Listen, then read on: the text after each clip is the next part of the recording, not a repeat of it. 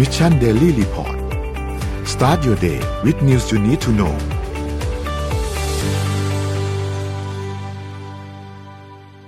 สวัสดีครับ ยินดีต้อนรับเข้าสู่ Mission Daily Report ประจำวันที่ 10 พฤษภาคม 2565 นะครับ วันนี้คุณอยู่กับพวกเรา 3 คนตอน 7 โมงถึง 8 โมงเช้า สวัสดีพี่เอ็ม สวัสดีพี่แจ๊คครับ สวัสดีชนนท์สวัสดีพี่เอ็มด้วยนะครับ ครับผมวันนี้วันอังคารนะครับเดี๋ยวเราค่อยๆไปอัปเดตเรื่องราวต่างๆกันนะครับว่ามีอะไรเกิดขึ้นบ้างในช่วง 24 ชั่วโมงที่ผ่านมานะฮะ บ้านของทุกๆท่านยังคงรับพัสดุจากพาซาด้าลาซาด้ากันอยู่ใช่ไหมฮะอืมหรือว่าเอาไว้วางไว้หน้าหมู่บ้านแล้วเราเดินไปเอาหรือเปล่า อืมไม่ไม่แน่ใจเหมือนกันครับปกติลาซาด้าเขาก็ไม่ได้เป็นคนมาส่งซะด้วยสิครับอืมนั่นน่ะสิเอาไม่เป็นไรฮะเราอัปเดตเรื่องราวต่างๆก่อนครับ เดี๋ยวครัเราบไปว่ากันต่อครับว่ามีอะไรเกิดขึ้นบ้างนะฮะเอ่อตัวเลขล่าสุดนะครับ การฉีดวัคซีนเนี่ย ล่าสุดเราฉีดไปแล้วเนี่ยประมาณเพิ่มขึ้น50,000โดสสำหรับเข็มที่3 นะครับก็ประมาณ 38.3เปอร์เซ็นตนะครับเพิ่มขึ้นเรื่อยๆอย่างช้าๆนะครับ ไปดูถัดมาฮะสถานการณ์ผู้ป่วยครับ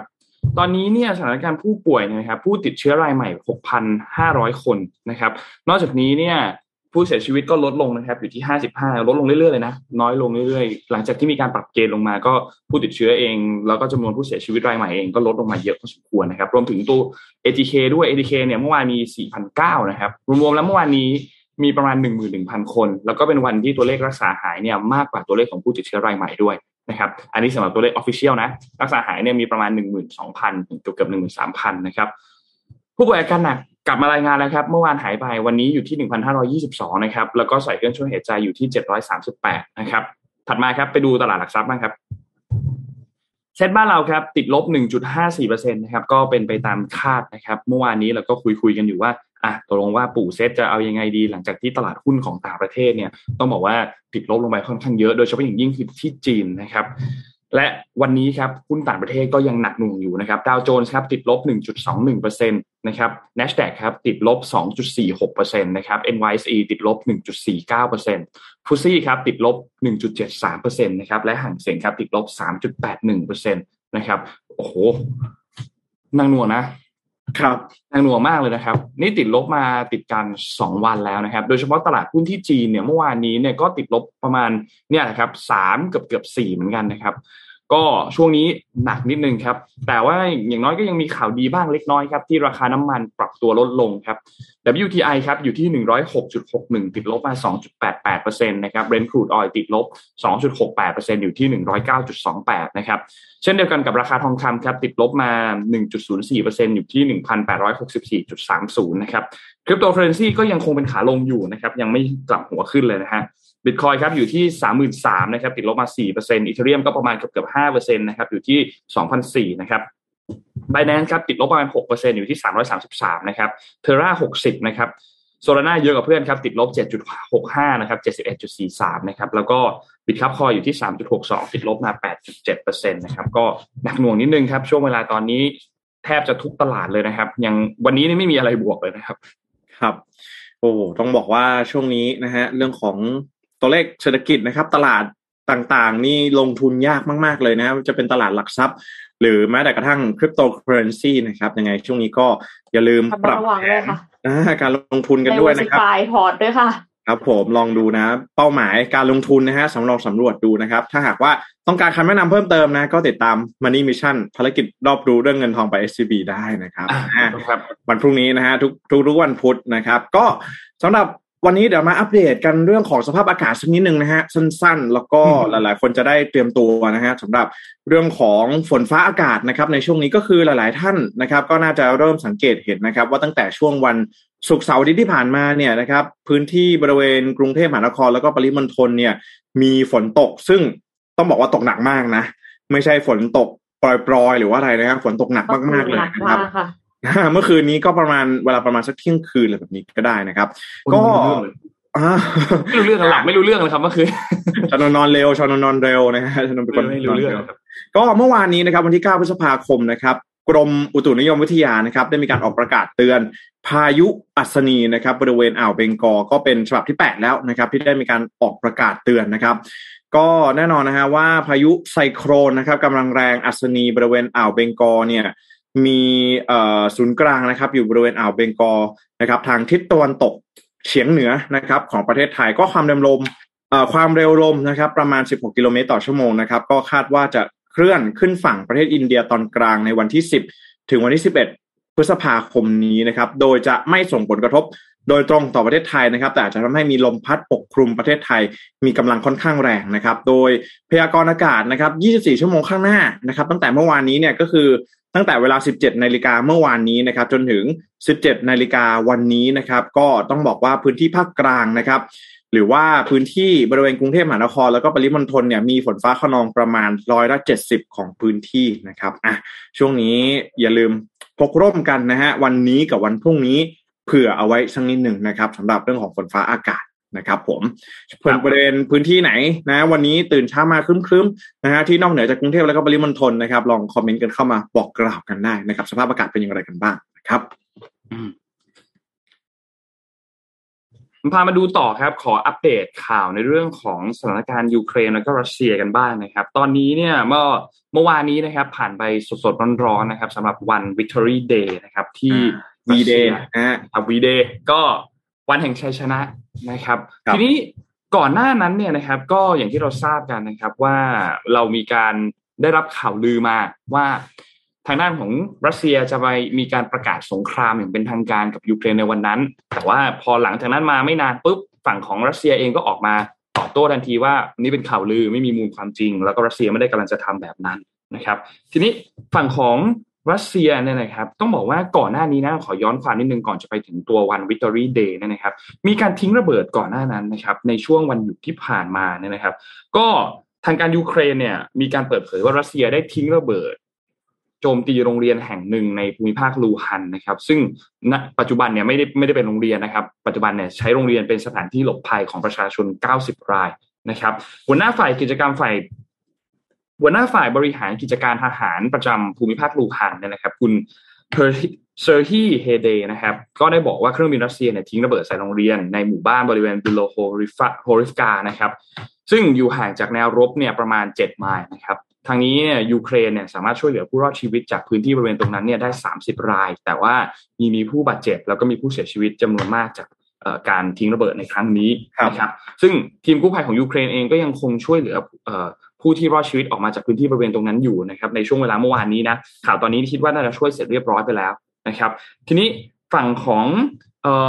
ยูเครนเนี่ยก็บอกว่าก็อ้างนะว่ารัสเซียมีการทิ้งระเบิดในภูมิภาคพื้นที่บริเวณตรงนี้นะครับฝั่งของรัสเซียเองก็ยังไม่ได้ออกมาตอบอะไรมากนักเกี่ยวกับประเด็นตรงนี้นะครับทีนี้ฝั่งของ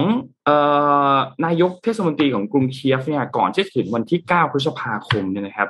ก็มีการออก ประกาศเตือนประชาชนนะครับ ระวังให้ว่าวันที่ 9 หรือวัน Victory Day เนี่ยจะมีการถล่มของฝั่งรัสเซียนะครับ ทีนี้เหตุการณ์เป็นอย่างไรบ้างในวันนั้นนะครับ พิธีที่เกิดขึ้นก่อน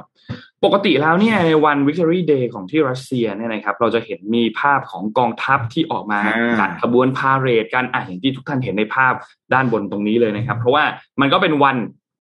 เชิงสัญลักษณ์วันหนึ่ง นะครับคือมันเป็นวันสำคัญมาก ใช่ มันเป็นวันสำคัญมากสำหรับประเทศฝ่ายสัมพันธมิตรนะฮะเรื่องของ Victory Day นะฮะคือมันเป็นวันที่เขาสามารถโค่นล้มนาซีเยอรมันได้นะครับสำหรับสำหรับบ้านเราอาจจะอุ้ยอะไรไม่ค่อยไม่ค่อยคุ้นชิน แต่ว่าถ้าเป็นประเทศสัมพันธมิตรเนี่ยจะเป็นถือเป็นวันที่สำคัญมาก ๆเลยนะฮะครับทีนี้แน่นอนครับว่าเมื่อวานนี้เนี่ยวลาดิเมียร์ปูตินเนี่ยก็เป็นประธานในพิธีนะครับ ซึ่ง งานพาเหรดครั้งนี้เนี่ยมันจัดขึ้นในช่วงเดียวกันเลยกับที่รัสเซียกำลังติดพันสงครามในยูเครนอยู่นะครับ แน่นอนว่าคนก็คาดการณ์กันมากมาย ว่าจะมีการประกาศสงครามอะไรต่างๆ นานาหรือเปล่านะครับ ในสปีชของปูตินในครั้งนี้เนี่ยนะครับ มีการพูดถึง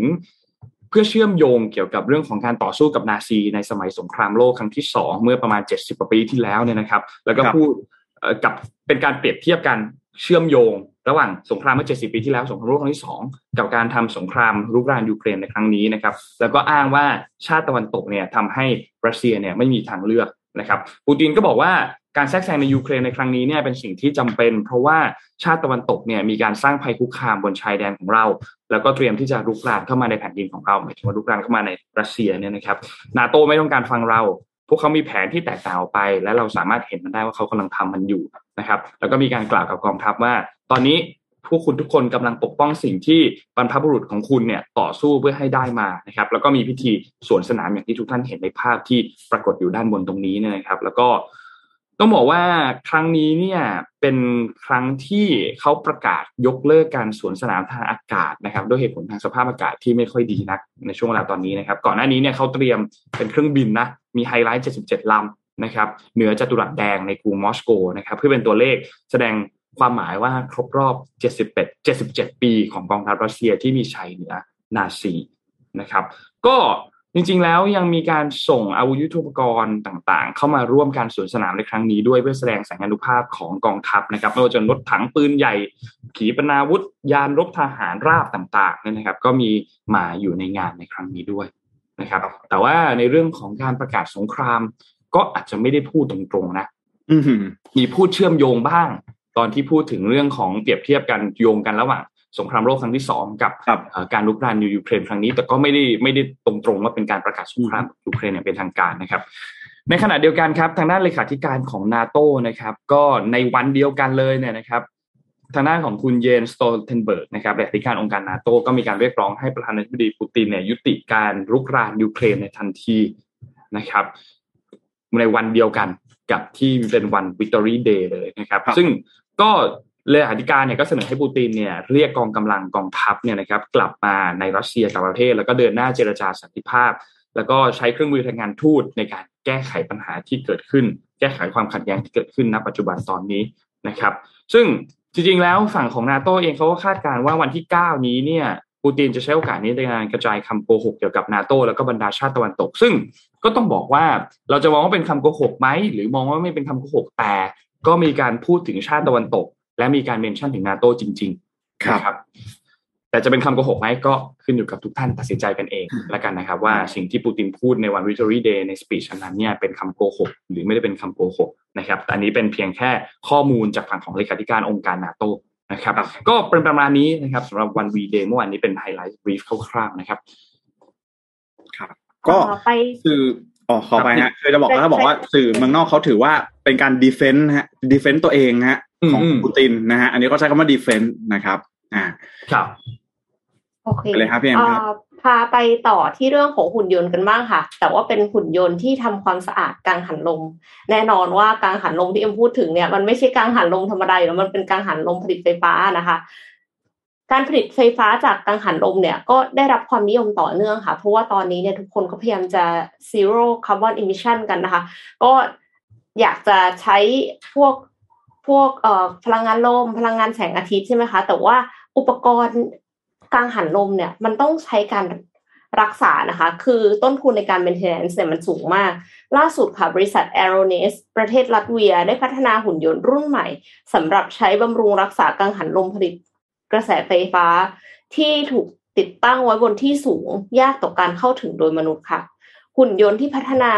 ขึ้นเนี่ยรองรับการทำภารกิจได้ 3 อย่างประกอบไปด้วย การตรวจสอบการทำความสะอาดแล้วก็การซ่อมบำรุงค่ะ ในช่วงแรกของการพัฒนาเทคโนโลยีเนี่ยบริษัทเลือกใช้โดรนในการทำภารกิจต่างๆ ก่อนที่จะใช้หุ่นยนต์ ซึ่งก็คือเป็นสายลวดสลิงยึดติดกับกังหันลมขนาดใหญ่ค่ะ เคลื่อนที่ขึ้นลงอาตามในภาพนี้เลยนะคะ ตามแนวความสูงของเสากังหันลมและใบพัด รวมไปถึงการใช้หุ่นยนต์ขนาดเล็ก เคลื่อนที่ไปภายในพื้นที่แคบของใบพัด เพื่อที่จะตรวจสอบและซ่อมบำรุงได้ด้วยค่ะอ่าแบบนี้เลยหุ่นยนต์ตัวเล็กนะคะ เข้าไปข้างในใบพัด การควบคุมการทำงานของหุ่นยนต์ทั้งหมดเนี่ยทำโดยมนุษย์ด้านล่างพร้อมระบบคอมพิวเตอร์ แสดงภาพจากวิดีโอ จากกล้องที่ติดอยู่บนตัวหุ่นยนต์ เพื่อให้การทำงานมีประสิทธิภาพ แล้วก็ลดโอกาสการผิดพลาดค่ะ เนื่องจากกังหันลมผลิตไฟฟ้าขนาดใหญ่เนี่ยสามารถสร้างพลังงานไฟฟ้าจำนวนมาก แล้วก็มีการเดินระบบวงจรไฟฟ้า แนวคิดการใช้หุ่นยนต์ของบริษัทเนี่ยก็เลยได้รับความสนใจจากนักลงทุนจำนวนมากนะคะ เพราะว่าการซ่อมบำรุงเนี่ยสามารถยืดอายุการใช้งานกังหันลม แล้วก็ลดต้นทุนการผลิตพลังงานไฟฟ้าไปได้ด้วยในตัวค่ะ ก่อนหน้านี้บริษัทเนี้ยก็ประสบความสำเร็จในการระดมทุน 9 ล้านเหรียญสหรัฐหรือ 300 ล้านบาทนะคะในการพัฒนาประสิทธิภาพของหุ่นยนต์ แล้วก็อยู่ในช่วงร่วมกันทำงานกับบริษัท GE แล้วก็ Siemens Gamesa เพื่อเข้าทำการตรวจสอบกังหันลม ผลิตกระแสไฟฟ้าทั้งหมด 3,000 ต้นที่กระจายอยู่ในกลุ่มประเทศยุโรป อเมริกาเหนือและอเมริกาใต้ด้วยค่ะ ในอนาคตเนี่ยบริษัท a e r o n e s ต้องการที่จะพัฒนาหุ่นยนต์ที่สามารถทำภารกิจได้อัตโนมัติ โดยที่ไม่จำเป็นจะต้องใช้มนุษย์ควบคุม ปัจจุบันนี้ยังใช้มนุษย์ควบคุมอยู่ข้างล่างนะคะครับแล้วก็ใช้กล้องที่ติดอยู่กับหุ่นยนต์ในการดู แต่ในอนาคตเขาก็อยากจะทำให้มันสามารถทำได้เองเลย ไม่จำเป็นที่จะต้องใช้มนุษย์ควบคุมแล้ว ก็เป็นความท้าทายทางวิศวกรรมหุ่นยนต์ค่ะ ก็คิดว่าเป็นอีกเทคโนโลยีหนึ่งที่น่าสนใจ เพราะว่า คือเราพูดถึงการติดตั้งกังหันลม การติดตั้งโซลาร์เซลล์ใช่ไหมคะ แต่ว่าอาจจะยังยากอยู่ในการทำความสะอาดเนาะหลายคนก็ในในการ maintenance หลายคนก็อาจจะรู้สึกว่าแบบ เออ พอติดตั้งไปเสร็จ แล้วมันจะทำยังไงดี ถ้ามันเสียจะต้องทำยังไงอย่างเงี้ยครับอาจจะยากมากๆที่จะซ่อมได้ใช้เงินเยอะมาก ตอนนี้มีเทคโนโลยีใหม่ที่เป็นหุ่นยนต์แบบนี้ อาจจะช่วยประหยัดค่า maintenance ได้ แล้วก็ทำให้ พลังงานสะอาดเนี่ยมันเข้าถึงง่ายมากขึ้นทำให้โลกของเราเนี่ย อาจจะร้อนช้าลงอีกนิดนึงค่ะอ่าคือก็ต้องบอกว่ามันเป็น business model เนาะที่เกิดขึ้นจาก business model ใหม่ ๆ อีกทีหนึ่งนะครับพี่เอ็มก็คือเราจะใช้อ่าพลังงานสะอาดใช่ไหมก็ต้องมีบริษัทที่ผลิตกังหันลมนะฮะพอมีบริษัทที่ผลิตกังหันลม ก็ต้องมีบริษัทที่ผลิตเครื่องทำความสะอาดกังหันลมอีกทีหนึ่งนะฮะก็ใช่ เกิดขึ้นมากันเป็นทอดๆนะก็เป็นอาชีพใหม่เกิดเสมอค่ะนะฮะก็เป็นอาชีพใหม่กันเสมอนะครับอะนี่เป็นธุรกิจใหม่ๆนะครับ ที่เรียกได้ว่าน่าจับตามองนะสำหรับเรื่องของอาสิ่งแวดล้อมแล้วก็เรื่องของพลังงานสะอาดนะครับ ในอนาคตนะฮะ Green Energy ต่างๆ น่าจะมีตลาดเติบโตขึ้นอย่างมากแน่นอนนะฮะแต่พาไปดูอีกหนึ่งกิจการอีกหนึ่งธุรกิจนะครับ ที่ต้องบอกว่าแหมในปี 2565 แบบนี้ถูก disrupt อย่างหนักเลยนะครับอะไปดูที่ เชิดชัยทัวร์นะครับ เจ๊เกียวนะครับโอ้โห เมื่อวานนี้ก็เรียกได้ว่ามีการออกมาเปิดเผยนะครับ ถึงข้อมูลนะครับ หรือว่าคุณเจ๊เกียวนะครับ หรือว่าคุณสุจินดาเชิดชัยนะฮะพูดง่ายว่าเจ้าของบริการนะครับ รถโดยสารขนส่งนะครับ เชิดชัยทัวร์นั่นเองนะฮะเมื่อวานนี้เนี่ยมีการออกมาเปิดเผยข้อมูลนะครับว่าเจ้าของอู่รถเชิดชัยนะครับ แล้วก็บริษัทเชิดชัยทัวร์เนี่ยเตรียมที่จะ พูดง่ายๆว่ามีการเปรยแล้วนะครับ ว่าอาจจะเลิกนะครับทำธุรกิจรถทัวร์ที่ทำมากว่า 65 ปีนะครับ แล้วก็ถือว่าเป็นธุรกิจครอบครัวที่สร้างรายได้นะครับมาอย่างยาวนานนะครับ เพราะว่าตอนนี้เนี่ยก็ต้องบอกว่าโดน disrupt อย่างหนักเลยนะครับ แล้วก็ในปีนี้เนี่ยต้องบอกว่าความท้าทายหนึ่งที่บริษัทเดินรถโดยสารขนส่งจะต้องเจอเลยก็คือเรื่องของราคาพลังงานที่ปรับตัวเพิ่มสูงขึ้นนั่นเองนะครับ ก็ ก่อนหน้านี้นะครับคือว่าทางด้านของเจ๊เกียวเนี่ยนะครับได้มีการเดินทางเข้ายื่นหนังสือต่ออธิบดีกรมขนส่งนะครับขอปรับค่าโดยสารขึ้นอีกหนึ่งสตางค์ต่อกิโลเมตรนะครับหลังจากที่ราคาน้ำมันดีเซลเนี่ยปรับเป็น 32 บาทต่อลิตรนะครับเกินจากที่คำนวณไว้ที่ 27 บาทต่อลิตรนะครับแล้วก็มีการเปิดใจนะครับว่าตั้งแต่มีวิกฤตการณ์นะครับโควิด -19 เนี่ยผู้ประกอบการรถทัวร์ได้รับผลกระทบอย่างหนักนะครับ มีหยุดวิ่งเลิกกิจการไปเยอะนะครับ แล้วก็แต่ก่อนเนี่ย เคยมีรถนะครับให้บริการมากถึง 3,000 คันนะครับ ตอนนี้เหลืออยู่แค่ประมาณสามสิบเปอ่า30%นตนะครับแล้ว30%ก็นะฮะเรียกได้ว่าเอ่อหนึ่งในสามแล้วนะครับเหลือประมาณเกือบเยอะมากหนึ่งพันคันแล้วนะฮะเพราะว่าวิ่งไปก็ไม่คุ้มนะครับ ไม่ค่อยมีผู้โดยสารมาใช้บริการนะครับ ที่ผ่านมากรมการขนส่งทางบกเนี่ยก็ให้ผู้ประกอบการวิ่งวันละหนึ่งเที่ยวนะครับ ไปกลับนะครับในหนึ่งจังหวัด ซึ่ง แต่ละจังหวัดเนี่ยก็จะมีรถร่วมประมาณ 4-5 บริษัทที่สลับวิ่งให้บริการนะครับ ก็นี่ถือว่าเป็นอีกหนึ่งสิ่งที่ถูก disrupt อย่างหนักนะฮะก็คือเรื่องของโควิด -19 นะครับก่อนหน้านี้นะครับเชื่อชัยทัวร์เนี่ยมีการหยุดวิ่งนะครับ บางเส้นทางเป็นการชั่วคราวนะครับ ก็คือในพื้นที่ภาคตะวันออกแล้วก็ภาคอีสานนะครับ เพราะว่าไม่มีผู้โดยสาร แล้วก็ลดภาระค่าใช้จ่ายนะครับ ส่วนรถที่เหลือเนี่ยก็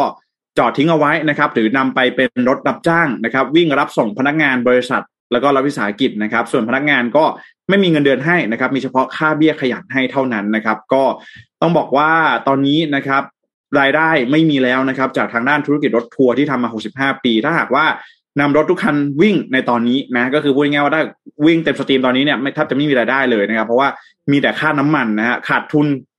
ค่าน้ำมันเนี่ย เดือนละสี่ล้านบาทนะครับ ขาดทุนนะ ไม่ใช่เท่าทุนหรือว่าเอ่อกำไรนะ สี่ล้านบาทนะขาดทุนเลยนะครับ ก็ไม่ไหวนะฮะต้องวิ่งบ้างหยุดบ้างนะครับ ก็พฤติกรรมของผู้คนเนี่ยก็เปลี่ยนไปด้วยนะฮะไม่ค่อยนั่งรถทัวร์กันแล้วนะครับ ธุรกิจรถทัวร์ได้รับผลกระทบมาตั้งแต่ปี 2560 นะครับ คู่แข่งรายสำคัญเลยก็คือ low cost airline นั่นเองนะครับ แล้วก็มาจนถึงปี 63 ก็มาเจอกับโควิดอีกนะครับ โดยเจ๊เกียงก็เปิดใจนะฮะว่าอายุมากขึ้นนะครับ แล้วก็เอ่อทายาทเองก็ไม่มีใครอยากที่สืบทอดกิจการนะครับ ก็เลยคิดว่าขายต่อเอ่อ ขายน่าจะดีกว่านะครับ มีคนเข้ามาขอซื้อนะครับเอ่อคนเนี่ยเข้ามาขอซื้อเรื่องของสิทธิ์ในการเดินรถนะครับ แต่ยังไม่มีใครอยากจะซื้อรถไปด้วยนะครับ ก็เลยตอนนี้เนี่ยยังไม่สามารถปิดนะครับ การขายได้ก็อยู่ในช่วงของการเจรจานะครับเอ่อเสริมข้อมูลชักนิดหนึ่งนะฮะเดี๋ยวนี้เนี่ยต้องบอกว่าจริง ๆ นะ อย่างที่อย่างที่มีข่าวรายงานนะว่าครับ ผู้คนเนี่ยแทบจะไม่นั่งรถทัวร์กันแล้วนะฮะเพราะว่าอืมถ้าหากว่าไปดูจำนวนสนามบินภายในประเทศนะอากาศยานท่าอากาศยานของประเทศไทยที่มีสายการบินพาณิชย์ให้บริการนะครับ อะให้ชนนให้พีเอ็มลองเดาดูว่ามีกี่แห่งฮะในประเทศไทยอะลองดูจังหวัดจังหวัดในเมืองไทยเนี่ยมีเจ็ดสิบเจ็ดจังหวัดนะฮะเราคิดดูว่ามีมีไปแล้วมีเครื่องบินเนี่ย บินเนี่ยกี่จังหวัดไปแล้วฮะโนว่าโนนว่าอย่างน้อยก็ครึ่งหนึ่งสามสิบสี่สิบ อ่า ถูกต้องฮะประมาณสามสิบหกแห่งตอนนี้นะอ่าแสดงว่าเกือบห้าสิบเปอร์เซ็นตนะพื้นที่จังหวัดในบ้านเราเนี่ยเกือบห้าสิบเปอร์เซ็นมีเครื่องบินให้บริการแล้วนะครับ แล้วก็อาจจะบางจังหวัดอาจจะมีหลายแห่งหน่อยนะครับ อย่างเช่นสุราษฎร์ธานีเนี่ยก็จะมีที่เกาะสมุยด้วยใช่ไหมมีที่อำเภอเมืองด้วยอะไรแบบนี้ก็อาจจะมีซ้ำซ้อนกันบ้างนะครับ แต่ถ้าเราคิดกันเลขกลมๆ เลขง่ายๆเนี่ยก็ลองคิดซะว่าเกือบห้าสิบเปอร์เซ็นของพื้นที่ประเทศไทยเนี่ยมีเอ่อ สนามบินอ่ามีสายการบินพาณิชย์เนี่ยไปถึงแล้วนะครับ แล้วก็ต้องบอกว่า ไม่ใช่แค่คนในจังหวัดนั้นอย่างเดียวนะ บางทีคนจังหวัดใกล้ๆเนี่ยเขาก็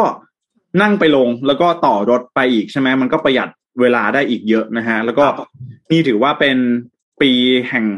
เอ่อ disruption นะครับของกิจการนะครับ เดินรถโดยสารขนส่ง หรือว่าบริษัทรถทัวร์นั่นเองนะฮะก็ต้องรอดูว่าจะจะจะปรับ กันอย่างไรนะ คือต้องบอกว่ามันอาจจะอาจจะเป็นการปรับฐานพูดกันแบบนี้นะคือแต่ก่อนเนี่ยมันอาจจะเฟื่องฟูมากนะฮะแล้วก็จำนวนผู้ให้บริการจำนวนรถเนี่ยมันเยอะมากๆนะฮะพอมันมีพฤติกรรมมันเปลี่ยนไปนะ ของผู้บริโภคนะฮะเปลี่ยนมาใช้ low cost airline กันมากขึ้นเนี่ยก็อาจจะรถทัวร์ก็อาจจะมี market share ที่น้อยลงนะ แต่ก็อาจจะไม่ได้หมายความว่าอาจจะหายไปเลยจากบ้านเรานั่นเองนะครับ ก็วันนี้มีคอมมาเมนต์ ค่ะครับมีคอมเมนต์เขาบอกว่าต้องไปเทียบกับนครชัยแอร์บริการต่างกันเยอะในราคาที่ใกล้เคียงกันอืมโควิดกับน้ำมันแพงเป็นเพียงตัวเร่งครับอ่าแล้วก็แล้วก็มีคนบอกว่าการที่พนักงานได้รับแต่เบี้ยขยันแต่รถไม่วิ่ง จะได้เบี้ยขยันได้ยังไงนั่นน่ะสิเออครับจริงค่ะ น่าคิดเหมือนกันแน่นะฮะครับก็ใครที่ใช้บริการ เร็วๆนี้มาอยู่บ้างนะครับ ก็คอมเมนต์กันเข้ามาบอกได้นะฮะเป็นยังไงกันบ้างเอ่อเดี๋ยวนี้นะฮะคนยังวิ่งรถทัวร์กันอยู่หรือเปล่ารถทัวร์เจ๊เกียวนี่หกหกสิบกว่าปีแล้วนะครับ อืมหกสิบใช่ไหมห้าปีได้ห้าใช่ไหมครับอยู่ใช่อยู่ฮะอยู่มานานมากนะครับคือเรารู้สึกว่าเห็นเห็นอยู่ตลอดอะเนาะถ้าอืมถ้าจะต้องขึ้นรถทัวร์ก็จะเห็นเนี่ยเจ๊เกียวนี่อยู่มาตลอดครับเห็นหน้าดูเจ๊เกียวบนรถใช่ไหมคะครับใช่ไหมหน้าเจ๊เกียวข้างๆรถครับครับอ้าวหนักหน่วงหนักหน่วงจริงครับ ช่วงนี้ ค่ะคนไม่ค่อย คนไม่ค่อยขึ้นรถทัวร์กันแล้ว เพราะว่าคนหันไปขับรถไฟฟ้ากันหรือเปล่าคะาตอนนี้นี่น้ำมันแพงใช่ไหมคะเพราะฉะนั้นเนี่ยแพงเหลือเกินก็นะหันไปซื้อ EV กันเยอะขึ้นนะคะ แต่ว่าพอไปซื้อ EV ก็ยังเป็นห่วงเรื่องที่ชาร์จอยู่ คิดดูว่าเวลามือถือเราแบตหมดเนี่ยเรายังมี power bank ครับแล้วทีเนี้ยถ้ารถเราแบตหมดอะทำไงคะเราก็ต้องมี power bank เหมือนกันใช่ไหมอืมอ่า ครับสิบชาร์จค่ะ เปิดตัว การพัฒนาสถานีรถชาร์จพลังงานไฟฟ้าแบบพกพาค่ะ ชื่อว่า Zip Charge Go Hub ซึ่งเป็นสถานีชาร์จรูปแบบใหม่ที่ให้ บริการเช่าแบตสำรอง แล้วก็ชาร์จตรงสถานี หรือจะพกแบตติดรถไปด้วยก็ได้ค่ะ ตอบโจทย์คนที่กลัวรถแบตหมดทางไกลสุดๆเลยค่ะ โดยแบตสำรองที่ให้บริการณจุดชาร์จเนี่ยมีชื่อว่า Go เป็นแบตเตอรี่แบบพกพาทำงานคล้าย power bank มีขนาดและรูปร่างเท่ากับกระเป๋าเดินทางและหนักประมาณ 20 กิโลกรัมเท่านั้นเองค่ะ โดยเปิดตัวแบตสำรองโกเนี่ยไปตั้งแต่ช่วงปลายปีที่แล้วนะคะ แต่ว่าแบตสำรองอันเนี้ยเราสามารถที่จะซื้อเก็บไว้ใช้งานส่วนตัวได้เลย ทางนี้ใครที่ไม่อยากซื้อ สามารถที่จะชาร์จด้วยการใช้บริการ Energy as a Service not software as a service นะ อันนี้ E A A S นะคะ Energy as a Service ซึ่งเป็นทีมพนักทีมพัฒนาเนี่ยได้ต่อยอดไอเดีย ให้บริการจากคนที่จำเป็นจะต้องชาร์จรถฉุกเฉินขณะเดินทาง ด้วยการรวมแบตสำรองไว้ด้วยกัน แล้วก็สร้างเป็นสถานีโกฮับขึ้นมาค่ะ ซึ่งถือว่าเป็นโครงสร้างพื้นฐานชาร์จแบตใหม่ที่ติดตั้งได้ทุกที่ ไม่ว่าจะอยู่ในเมืองหรือต่างจังหวัดแล้วก็เห็นไหมคะ ว่าเท่ากับซองหนึ่งซองเท่านั้นเองอะ่ะ คือซองจอดรถหนึ่งซองคือมันแบบเล็กมาก ก็ปรับขยายขนาดสถานีได้ตามจำนวนแบตสำรองที่ต้องการตั้งแต่ห้าจนถึงสิบเครื่องนะคะ นอกจากนี้เนี่ยด้วยการติดตั้งพลังงานหมุนเวียนจากแสงอาทิตย์ก็คือติดโซลาร์เซลล์ข้างบนเนี่ยค่ะ มีแสงอาทิตย์แล้วก็ลมบนหลังคา ช่วยจ่ายพลังงานให้กับแบตเตอรี่สำรองได้ได้มากกว่า 100 กิโลวัตต์ชั่วโมงภายในสถานีอีกด้วยค่ะ ผู้ที่สนใจเช่าแบตจากสถานีเนี่ยก็สามารถที่จะสมัครบริการรายเดือน หลังจากสมัครเราก็จองเช่าแบตสำรองล่วงหน้าได้ตลอด 24 ชั่วโมงผ่านแอปพลิเคชัน เมื่อรถเข้ามาถึงเนี่ยประตู ตู้เก็บแบตสำรองก็จะเปิดออกอัตโนมัติ แล้วก็หยิบนำไปชาร์จได้ทันทีค่ะ ส่วนราคาเช่าแบตสำรองจากสถานีโกฮับเนี่ยก็ค่อนข้างถูกนะคะ เพราะว่าบริษัทเนี่ยตั้งไว้เพียงแค่ 1 ยูโร หรือประมาณ 35 บาทสำหรับค่าบริการ 4 กิโลวัตต์ชั่วโมง โดยบริษัทตั้งเป้าว่าจะติดตั้งสถานีโกฮับ สถานีแรกในสหราชอาณาจักรภายในปลายภายในปีหน้าค่ะ อันนี้อันนี้ไม่ใช่ร้านก๋วยเตี๋ยวใช่ไหมครับพี่เอ็ม ทำไมถึงบอกว่าเป็นร้านก๋วยเตี๋ยวล่ะคะมันโกฮับมาอ๋ออันนี้แซวเล่นนะแซวเล่นแซวเล่น มันมันดูเหมือนล็อกเกอร์นะใช่นึกอุ้ยออแต่กไหมเราว่าล็อกเกอร์ที่บอกว่าไปถึงแล้วแบบว่าเรา มันเปิดเด้งออกมาต้อนรับเราให้เราเอาครับ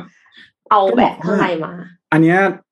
ถือว่าใกล้ตัวเรามากขึ้นเรื่อยๆนะฮะ เรื่องของรถยนต์พลังงานไฟฟ้าแล้วพี่เอ็มก็บอกว่ามีให้บริการแล้วก็คิดค่าบริการแล้วเรียบร้อยใช่ไหมฮะแต่ว่าอยากจะพูดนิดนึงคือ ตอนนั้นเนี่ยไปห้างใช่ไหมแล้วก็แบตหมดแบตโทรศัพท์นี่แหละ แล้วก็ที่ห้างเนี่ยเขาจะมีบริการในตู้ power bank ใช่ไหมเออ power bank ปรากฏว่าเป็นตู้ power bank ไอ้ตู้ power bank เนี่ย ต้องใช้ QR code ในการในการใช้บริการ